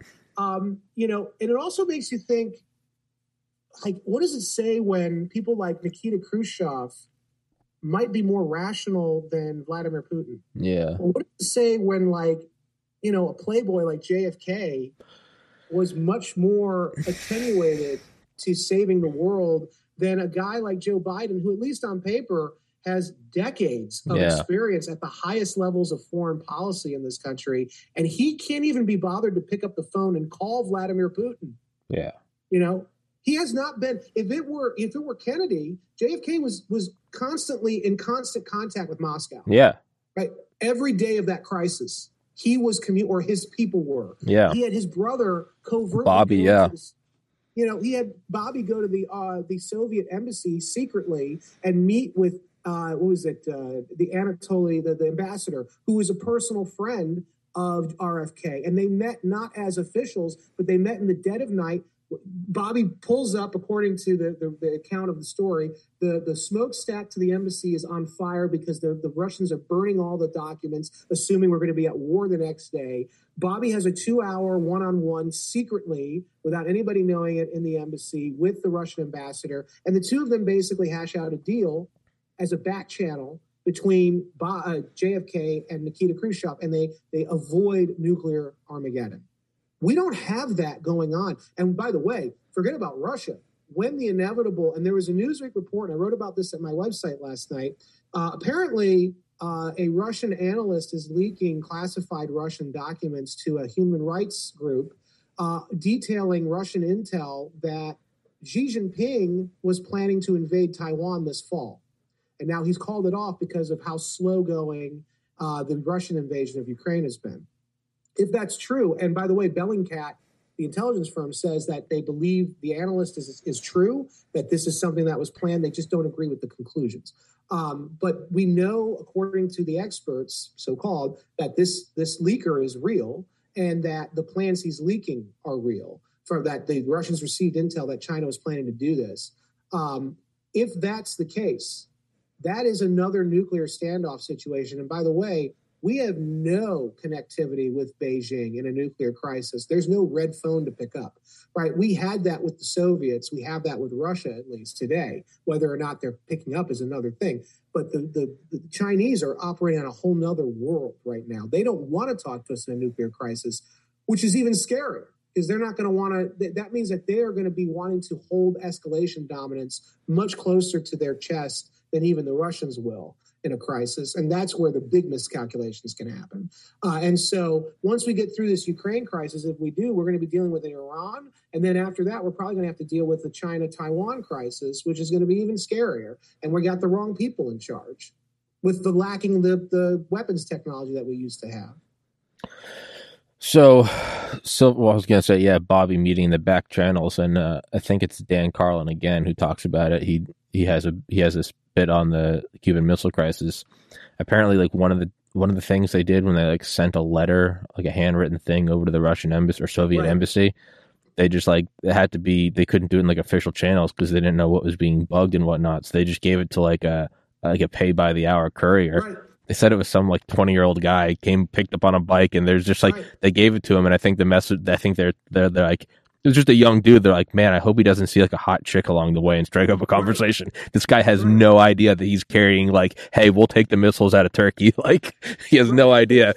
How about this? One of the back channels they used in the beginning of the crisis was an ABC News reporter who happened to be neighbors with a guy who worked for the Soviet Trade uh, Commission in Washington, who fought in World War II with Nikita Khrushchev. And they knew, the Kennedys knew, this guy was a KGB agent in America. And they also knew that he directly, secretly, daily coordinated and talked to not just the Kremlin, but to Nikita Khrushchev because they were old war buddies. And so they initially used a back channel with this ABC reporter who was neighbors with this guy in Washington, D.C. And if it wasn't for that connection, they probably would have never initially been able to even contact Nikita because they knew that Khrushchev was surrounded by hawks who wanted war in the same way that the generals in America wanted to go in and start war, uh, you know, over Cuba.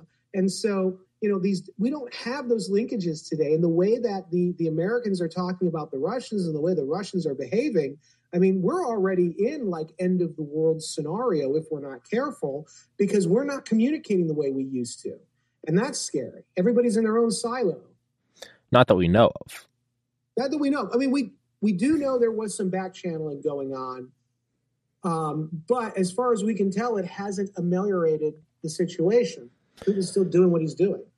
And by the way, there is a slight chance, if there was a lot of back channeling going on, that all of this has been planned and agreed to by Biden and Putin. Well, you know, which is why the Americans well, aren't doing more. Which is again why I look at it and I'm like, I don't think it's what we're seeing at face value. Ah, awesome. You know, that's and again, it's but it's like these, you know, it's one thing to say like, oh, the reason why America's not using hypersonics is because we're keeping them secret, and no, like Occam's razor would say, no, it's probably because we don't have them.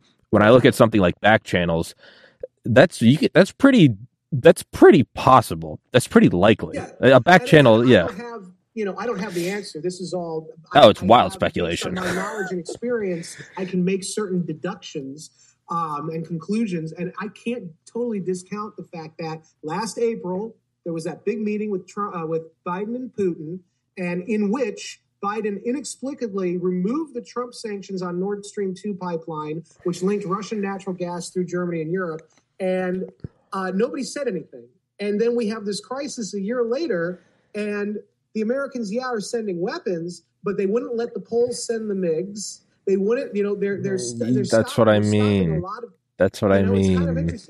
You know, so maybe there was a real secret deal hatched. I don't know, but until I actually see confirmation of it, I'm leaning toward the fact that we just got outplayed, and sure. Putin's not going to stop.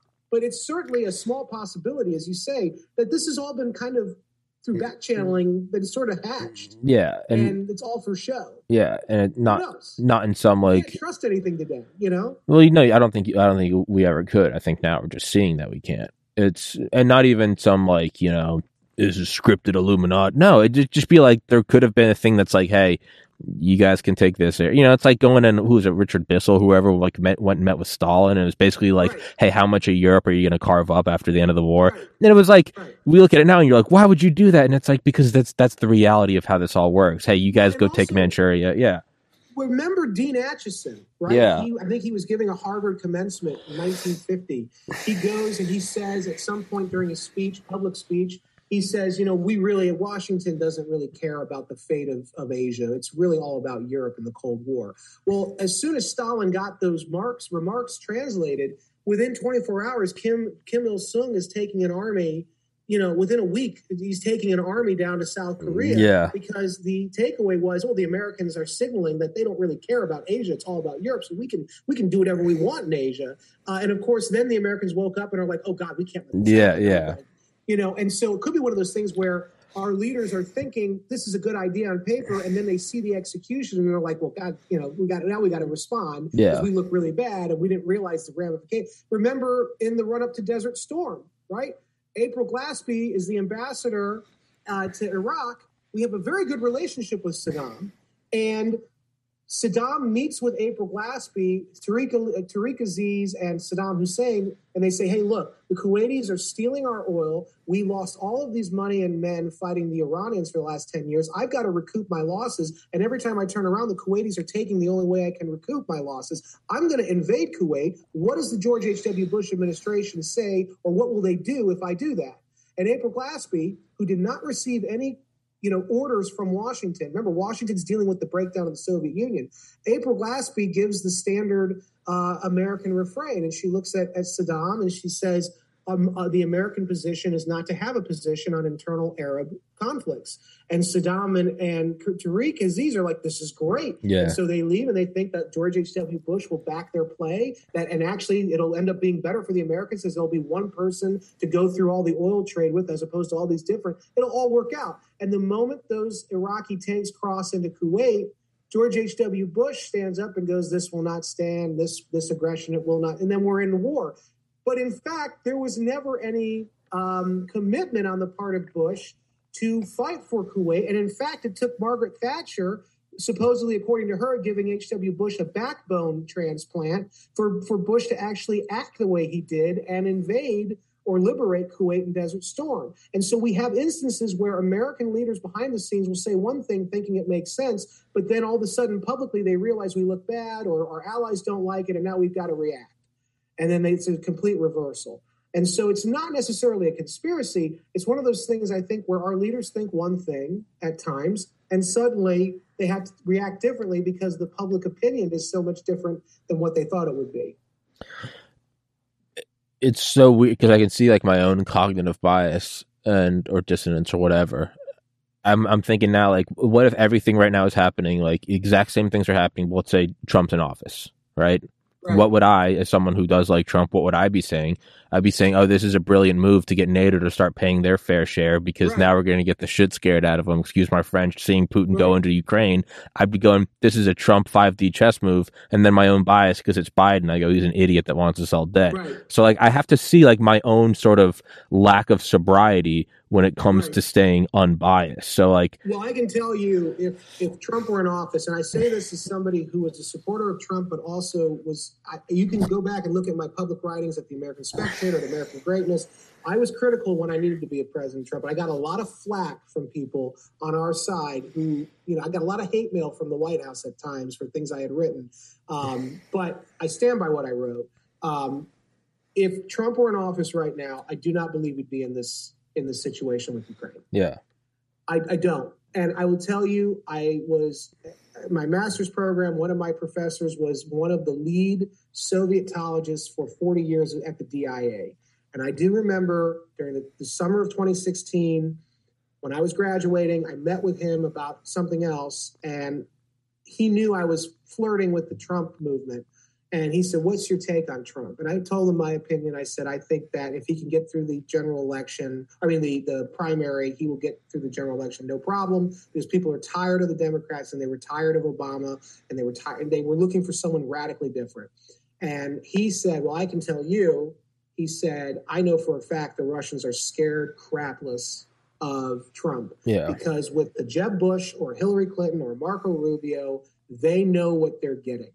And they know how, what buttons to push, when to push them, and they generally know the people that they're going to hire to advise them on foreign policy. But with Trump, he is a completely unknown entity, and they don't know the advisors around him. They're trying to scramble to figure out what makes him tick. They don't know. He they think he's a lunatic. They think he's greedy. They think he's selfish. They think he's a lot like the bad guys they have to deal with on the world stage, and that scares them because the Americans that means will be unhinged. And for four years or maybe eight years, they're going to have to be dealing with this guy who could wake up one day and decide to go to war or not. And so they were scared. And that unpredictability kept the peace, I think. Remember, Trump, they said, was a Russian asset.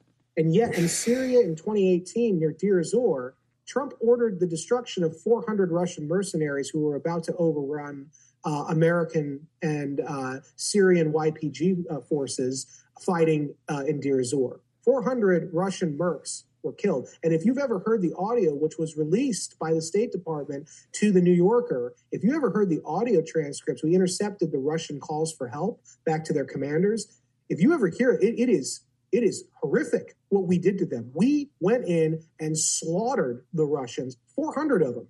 And that's the Russian agent in the White House supposedly doing that, right? You know, Trump yeah. pulls out of the internet the, the the intermediate range nuclear forces agreement you know, you know that that that really got Putin going because you know that's that really upended the parity between uh, Russia and America. Could have maybe had a bad consequence that we're seeing today, maybe, but Trump did that. That's a Russian agent supposedly doing that in the White House. Remember? I mean, he supposedly was this Manchurian candidate.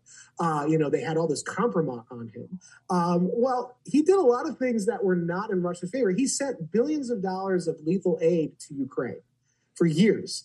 He did, according to the Heritage Foundation, he got every year he was in office, he got NATO to spend $50, $50 billion more on their co- combined defense than any previous president had. That's not good for Russia. You know, in fact, the kind of solidarity we're seeing, if there's any at all on Europe's part, and any capability we're seeing them give to Ukraine is likely because of those four years of Trump getting the, the, Europeans to spend more on active defense than they had previously. So, you know, you're, what you're getting in the media is not the truth about Trump. And I do not believe, had we been Uh, in Trump's second administration today, I don't think we would see the Ukraine crisis the way it is. I just don't. No, I, I, I, I don't. I don't think so either. I mean, we're kind of on the receiving end. We're on the business end of the madman barrel. We're seeing what it's like to look at Putin and go, is he taking Kiev? Are he and Zelensky going to shake hands tomorrow? Right. Is a thermonuclear weapon going to hit San Francisco tomorrow? Right. We're seeing the business end of Madman.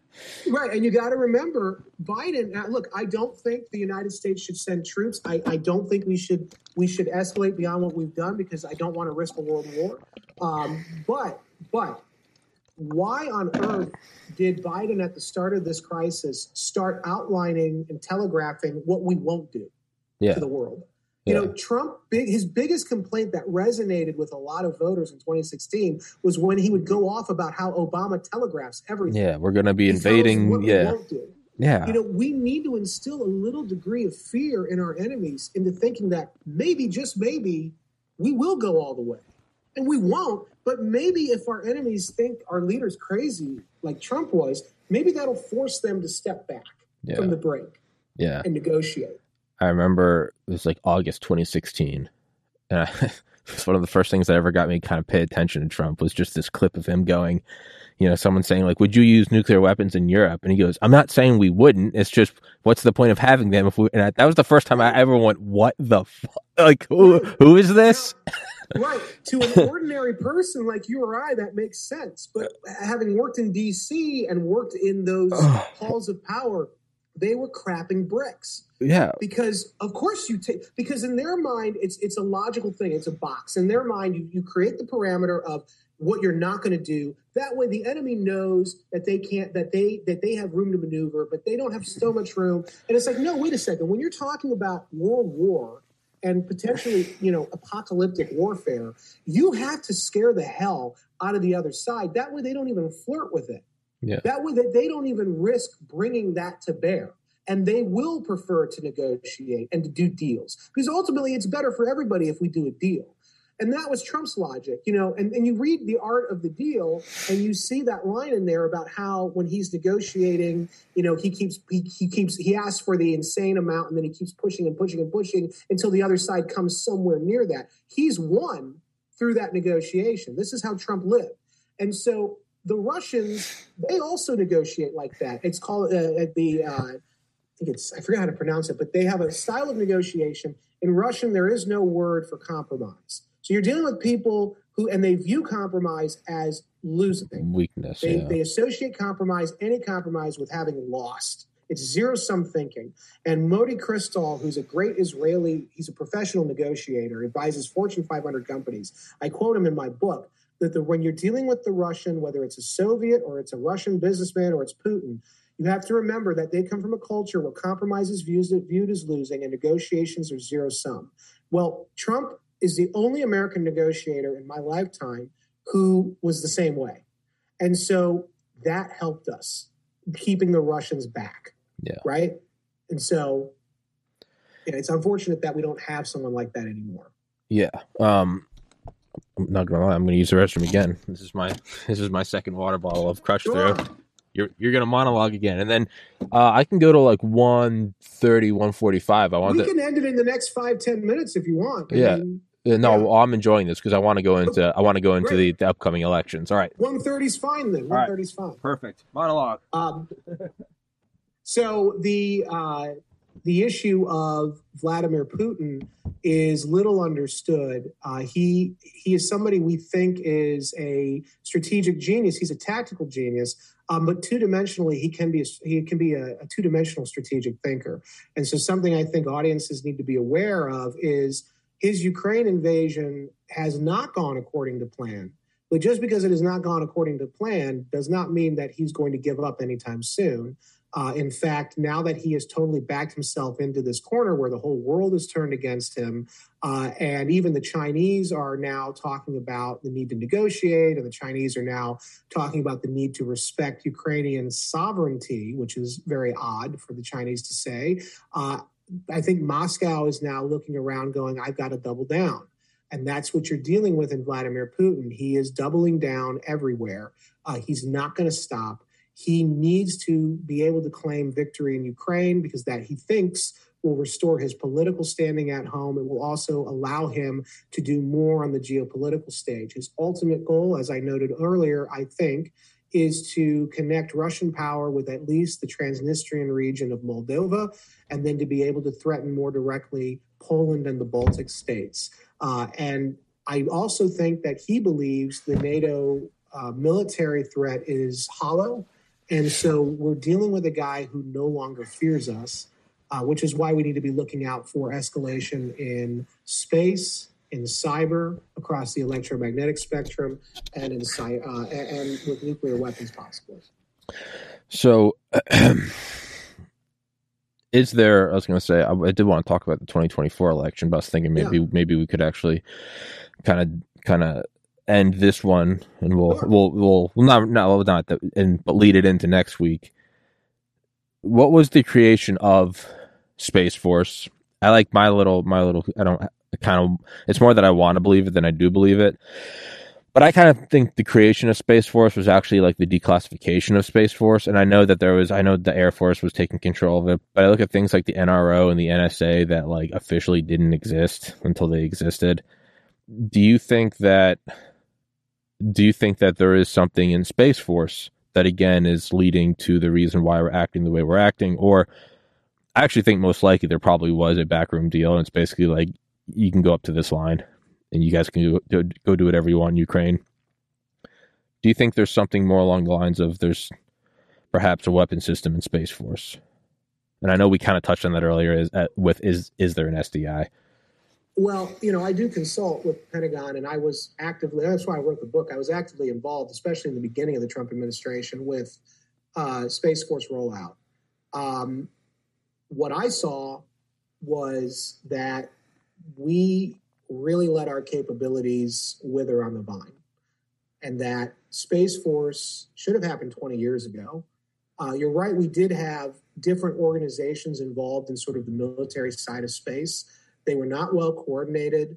They were staffed, and Space Force today is staffed by a lot of people who are skeptical of American space power, who don't believe we should be using space for military purposes or limited purposes at least. Uh, they're utopian thinkers or they're they're naysayers who just think that it's too expensive why are we doing it? Um, so I, what I saw was that we were very weak in space, and that weakness was becoming noticed by our enemies and they were starting to exploit that weakness. They reorganized, Russia and China reorganized their their militaries to fight a space war, space war in 2010, 2013. Uh, so we did it in 2016, 17, kind of. Space Force today is the smallest branch of the United States military. I believe the Coast Guard is bigger. Uh, we have, whenever it comes up, the military refuses to say that they will start creating a manned military facility in orbit, which we should do for various reasons. They refuse to take the lead in talking about strategic implications of what happens when and if we lose the moon to China. They don't want to talk about it. Um, they don't have a plan for it. So I don't actually think this was some, you know, coming out party. I, I think this was we were for years negligent in space. We still kind of are. Uh, and Trump was the only guy who had the gumption to do something about it or try to do something about it. But the bureaucracy, the bureaucracy fought him, right? The bureaucracy fought him on this. Um, Space Force should have been an independent branch. It's technically independent in the way the Marine Corps is, right? The Marine Corps reports technically to the Department of the Navy. Um, Space Force is part of the Department of the Air Force. There should have been a Department of the Space Force. Um, Space Force, like I said, is the smallest branch. It has a pathetic funding. It's a joke. The funding that they get, uh, the leaders of Space Force were handpicked to basically be politically correct and to basically, we needed like the Billy Mitchells. We're not getting them. You know, we needed people who could think about space in strategic ways and who were head bashers and who were basically going to go out and conquer space. We don't have those people. People that I've consulted with, a couple of them are. For the most part, though, you'll find more of those guys in the Air Force than you'll find in the Space Force. Um, there's no get up and go. It's very politically correct. The bureaucracy has been doing its best to restrain and hem in Space Force. In fact, there's a rumor that Space Force will eventually be folded back into the Air Force completely, that it won't exist in another few years. Uh, in fact, I think it was Cooper out of the Democrat out of Washington State tried to get a bill passed in June of 2021 that would have effectively killed Space Force, and it almost got the traction it needed to do that. Remember when Biden assumed office, Jen Psaki in April of last year of 2021 came out and was mocking the Space Force openly from the podium. Um, in the updated paperback version of Winning Space, which is coming out soon, the new intro is all about that. Um, so I actually don't think this is some secret we're letting out. I think we really let ourselves go in space, and the enemy knew it and was doing things in space. Remember, in 2018, Russia deployed co-orbital satellites uh, along with their Rodnik communication satellite. We watched the satellite go up. It was a standard Russian military satellite, and then suddenly pieces broke off, smaller pieces. And when we phoned Moscow and said, What the heck is that? They said, Oh, don't worry about it. Those are repair drones. Not likely. Uh, what's more probable is that those are space stalkers that are designed to tailgate American sensitive satellites and then, with grappling arms, push them from their orbits during a crisis. And the Russians have been seeding the orbits for the last five or six years with those systems. Jesus. The Chinese uh, did a similar test in geosynchronous orbit in November uh, with Shijian 21 now, they claim it's a garbage collector designed to collect the hazardous space junk that could be destructive to any satellite or spaceship crossing that orbit. Um, but the same system that can be used for junk removal can be used to destroy and sabotage American satellites in orbit, rendering us deaf, dumb, and blind on Earth. And um, so no, I, I don't think Space Force was some you know gotcha moment. I think I think it was uh, a long time coming, and because it's a Trump initiative, the bureaucracy has been doing everything in its power to kill it. And if they do succeed in killing and or continuing to marginalize it, it we will lose a space war very soon. And once you lose a space war, as my friend Jacek Bartosiak has said, it's sort of like that goes and then everything else sort of falls apart and that's the Achilles heel. Yeah. And um, we're not doing enough in space, even still. And uh, you know, my fear is that my book will be read as sort of the way we read, you know, the old phrase "while Europe slept." you know, completely avoidable. My friend Michele Wucker, she has coined the term gray rhino. Uh, it's sort of like a black swan, but it's a gray rhino is an event you know about. You feel the stampede, you know it's coming, the earth is shaking. It seems far away though, so you sort of ignore it. You don't prioritize it until it's too late. The stampede's upon you and you get trampled. And that's what I think a space Pearl Harbor is going to be. It's like file, That's where I think we're headed. it's like filing taxes. Yeah. You wait till It's, last it's already minute. January, it's already February, it's already March. How did I let this happen? me- Right. Yeah, Right. how did I let? No, me too. I was I'm like, Yeah. no, come on. Um, yeah, I mean, I don't, I don't know. I If again, it Trump, there'd be no space force still. absolutely. I Would have never happened. yeah, I guess there's maybe there's still like the doe-eyed optimist in me. Maybe it's like a defense mechanism, so I don't go insane and think that it's all over. I don't know. it's But, not all over though. Like I said, there is hope. I mean, people talk to me and they get very depressed because they never ask me like the hopeful part. well, I was, I was about to, I was about to get on as as I now and now I'm going to demand of you some good news because I, I can't I can't go over the rest of my day thinking that China's going to zap me from space. So Yeah. you, you now have to bring me out of the depression that you have thrown me into. Well, let's think about this way. First of all, China and Russia, these are countries that have a lot of problems of their own, right? And there's a chance that these regimes are going to implode Mhm. soon. Now that makes them more dangerous. Sure. But you know, there's a chance that they're going to implode soon. Failing that, beyond that, um, the Americans still have all the tools we need to be remain a superpower. Right? We still have all the pieces in place. We still have the scientists. We still have the money. We still have the, the capability. The problem is, how do we get the leadership to recognize that and to tell the doers in society to do what we need them to do to give us the capability to at least stay matched with our enemy, preferably to leapfrog our enemy. Right? So in the 80s, you had Reagan. Reagan came in and said, We're going to outspend and out innovate the Soviets and break them that way. And that's what we did. He brought, he used all those tools. He brought them all together in one toolbox and he used them.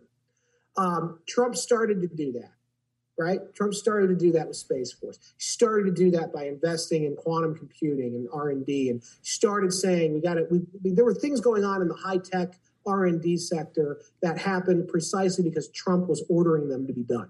No other president would or has done similar things. Biden started to a little bit, but that's more because of his advisors around him are, are recognizing that they're tech people, but they're slow to the, the game too. Um, so we have the basic tools and infrastructure we need to be successful. We have a long history of being successful. And so all it takes is the right sort of leader with the right kind of commitment to get this done. And thankfully, every two and four years, like I said, we can turn on a dime. And I think the Republicans are going to sweep 2022. And I think that's going to set us up nicely for 24. Um, but it's really going to be contingent on where the electorate is in 2024 and where the country is. If we're anywhere near where we are now or where we were two years ago, the incumbent is not going to win. There's a chance, though, the incumbent's not going to run. Yeah, Biden, Biden might not run. I don't think he will. I don't know. If he's around, he might. There's a chance also that Kamala Harris isn't going to be the one. I would be looking at, and I say this Hillary, get headlines, but I'm looking at Hillary Clinton. Prob- probably. Yeah, I'm no, I mean, who else? Obama. Yeah, You have to remember, in the Democratic Party, there are two factions right now that have been vying for power since 08. That's the Obama Chicago wing and the Hillary Clinton wing. Now, they work together because they have to. But Hillary Clinton, as long as she has breath in her lungs, she's going to try to find a way to get power. And Obama, his, his girl, Kamala Harris, can't win an election if her life depended on it. And if Biden's not running and she's the top of the ticket, maybe she brings the minority voters along, maybe, but maybe also be, maybe she she doesn't she's not able to do it, and then that's the question of who's going to run, and then maybe Michelle has to step in because they don't want to see Hillary and the Clinton wing get back in power, and Well- you could conceivably see a Trump Hillary rematch, um, which I you know sounds God, that would be- I just don't I don't think we're I don't think we should do that again. Um, preferably, it'd be Ron DeSantis. I live in Florida. I know Ron DeSantis. I worked with him when he was a rep. I think he'd be great. He won't respond to my emails. I keep trying to get him on my He doesn't podcast. respond to anybody's emails. I know. He's, he's, he's I too busy. I know it's it's it's very hurtful. So he, you know, maybe he's the guy. But if Trump's going to run, I guarantee you, DeSantis won't run in twenty four. Yeah, don't don't yeah don't burn your don't burn your. Uh, And so you know, could be Trump Hillary. If that's That the would be case, I think hilarious. Trump wins. that would be hilarious. But if it's. Trump Michelle Obama, I think Trump loses. I think I I think think Trump loses. I think and this is all this is all predicated upon us having fair elections. But man, if if if Trump was really booted out, because whether or not you could attribute to him, but you're just looking at like the immediate snapshot, race riots, COVID, you know, you just want change. You don't care. You just want change. You know, it's like it's like when dad's just like, I don't care who who hit who first. Everybody shut up. Like you know, you're just getting yelled at when you're a kid. right. I mean, if inflation just keeps going at a steady clip, if the supply chain's completely screwed, And it will. It for will- two years, we're going to be in a crisis Uh, because of Ukraine. Now. Yeah, but that's what I mean. Is you get to that point, you might have a lot of people who, whether it can or can't be attributed to Biden, I think it can be, but I'm obviously biased. I think you're going to have a lot of people that are just saying anything else, anything else, anything but this guy. Well, I, I know a commodities guy who's insistent that we're going to be at two hundred dollars a barrel per oil, uh, uh, Jesus! and May, July, between May and July of this year. Don't they think? hundred dollars a barrel. And I told him, I said, well, then then that's a recession. He goes, you think? Don't they I said, think? at that point, Biden's really screwed. Don't Like, he's screwed them. don't they think? Gold, don't they think gold's going to go up to like five thousand an ounce or Yeah, something? It's insane. Which is all wild. There's always wild speculation. The world. Right, it's wild. So good. But you have to understand that, like, then you've got the food crisis that's going to be coming now. Yeah, fertilizer Ukraine shortage. million people. Ukraine feeds 100 million people, and it's in April harvest season, and there's no way the Ukrainians are going to be able to harvest all that they need to harvest to feed those people. So you're in Africa and the Middle East, you're going to have food shortages. You're already seeing spikes in food prices because of the drought that's going on in South America, and they can't grow as much now. And now you take Ukraine out of the picture. You got problems. Russia's a huge agricultural producer. We're probably going to start sanctioning the agricultural products. We haven't already. I don't know if we have yet. Um, coming out of Russia. So when you take those supplies offline, you're going to create massive price spikes, and it's going to take years to recover from that. How much of this, if any, is coordinated? I mean, how much of this is some World Economic Forum crap? How much of this is top down, or I, I is don't know. is I don't know. You know, I we I have joked. I go back past- I go back and forth with it. Yeah, I have joked in the past that you know, it, joked. I have said to my friend Michael Walsh, who, who's who's actually has a book coming out on the Great Reset.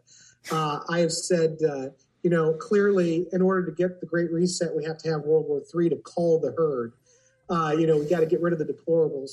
Um, you know, I don't, I don't know. I don't even know if there's anything to that stuff. It's interesting to read Sure. about and speculate. But what I do know is we are choosing to sanction things. We are choosing certain to, to, to make certain decisions and to take certain actions that will have really bad impacts on not just the global economy, but on specifically middle class Americans. And a lot of it to me seems short sighted, if I'm being generous. And a lot of it seems malicious, if I'm not being generous. Because it's people like me, it's people like my, my neighbors, uh, very middle class people who have to fill up every week and are watching our hard earned money, more of it be spent on gasoline. I'm watching, I can't buy my local Publix here. There's three Publixes near me, the grocery store. I miss Publix. No, I, yeah, I I. I lived in Georgia for 15 years. I miss Yeah. Publix and Kroger.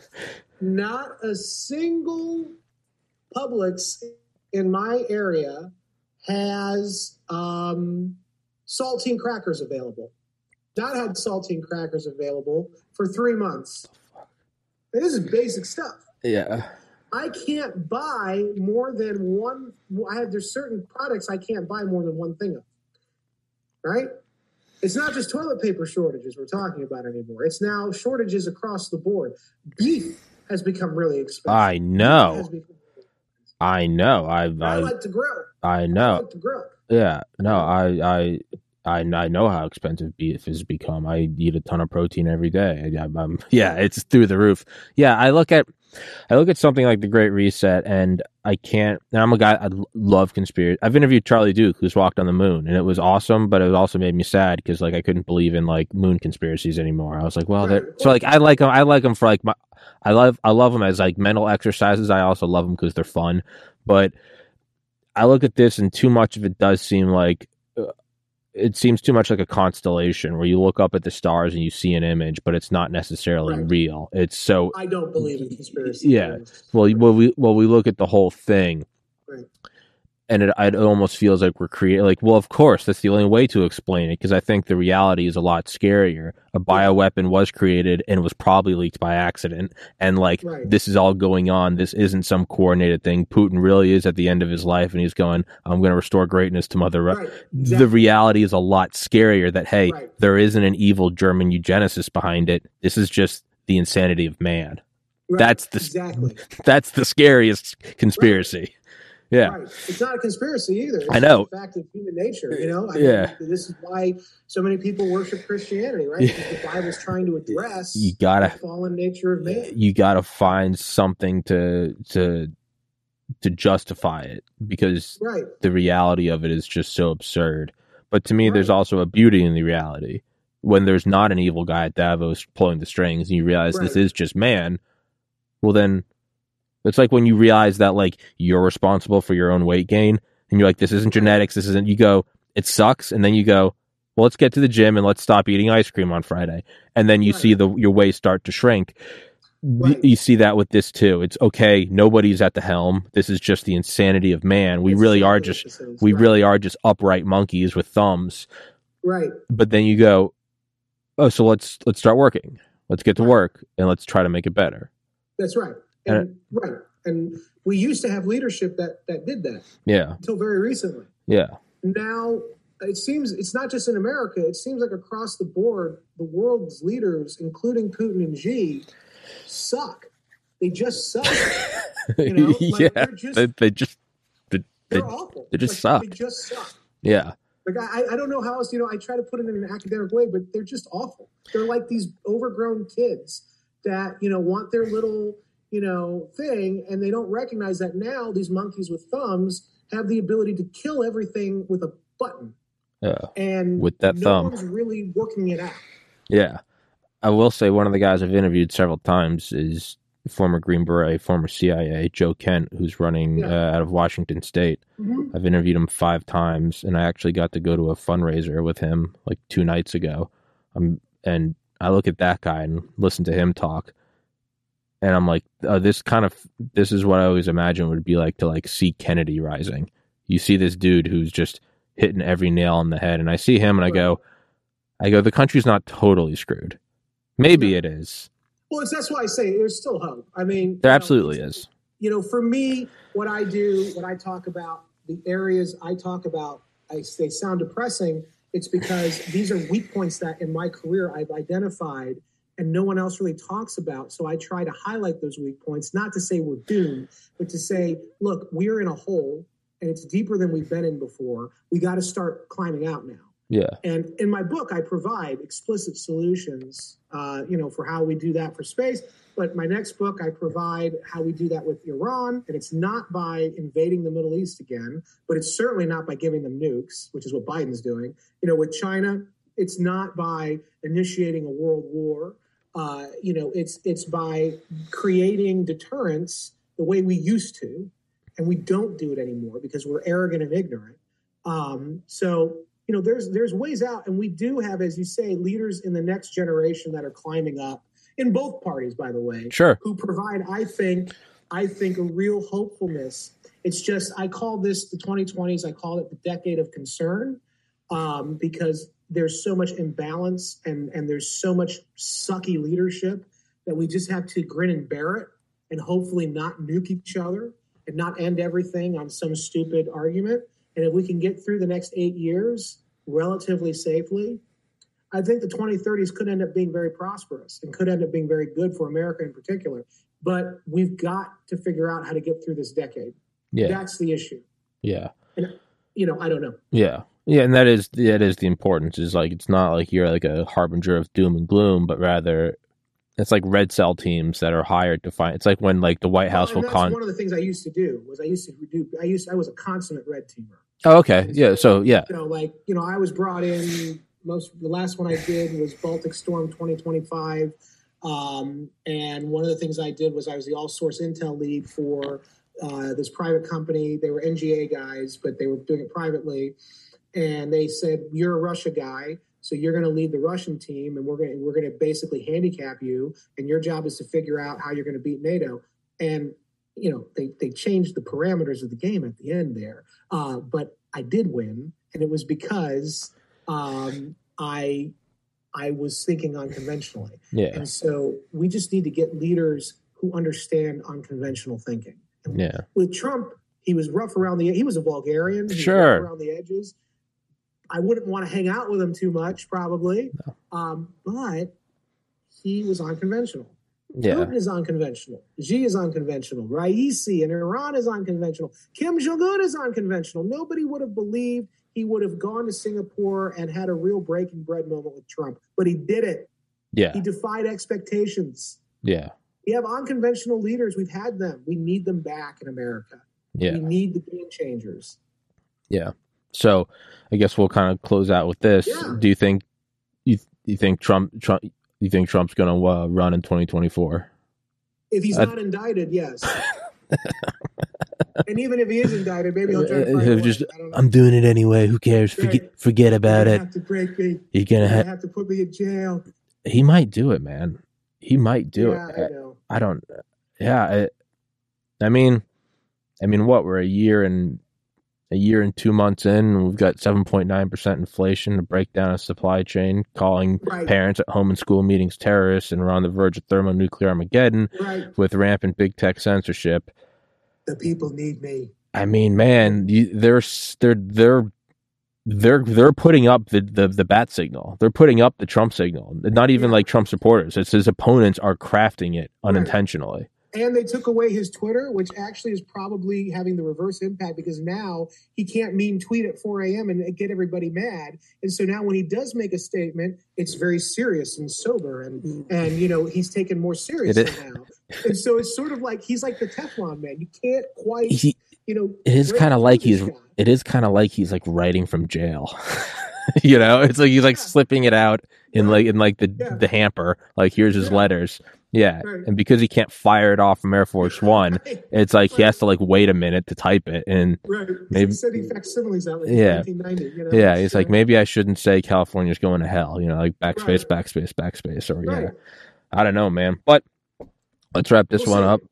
Brandon, Mr. Weichert, Yeah. thank you so much for coming on, man. Thank you. Yeah, Happy to be here. that was a See you blast. again. Yeah, well, we are going to do it again. As Next I text you, we're doing it again. Yeah, I got you. Right. I got winning space, so we're gonna. Well, I'm gonna read Right. that. We're gonna go through that. I'll put your. Uh, I'll put your social media and all your links and all that good you. stuff in the description. I'll send you the episode when it's up, and Awesome. uh, look forward to talking to you again next week, man.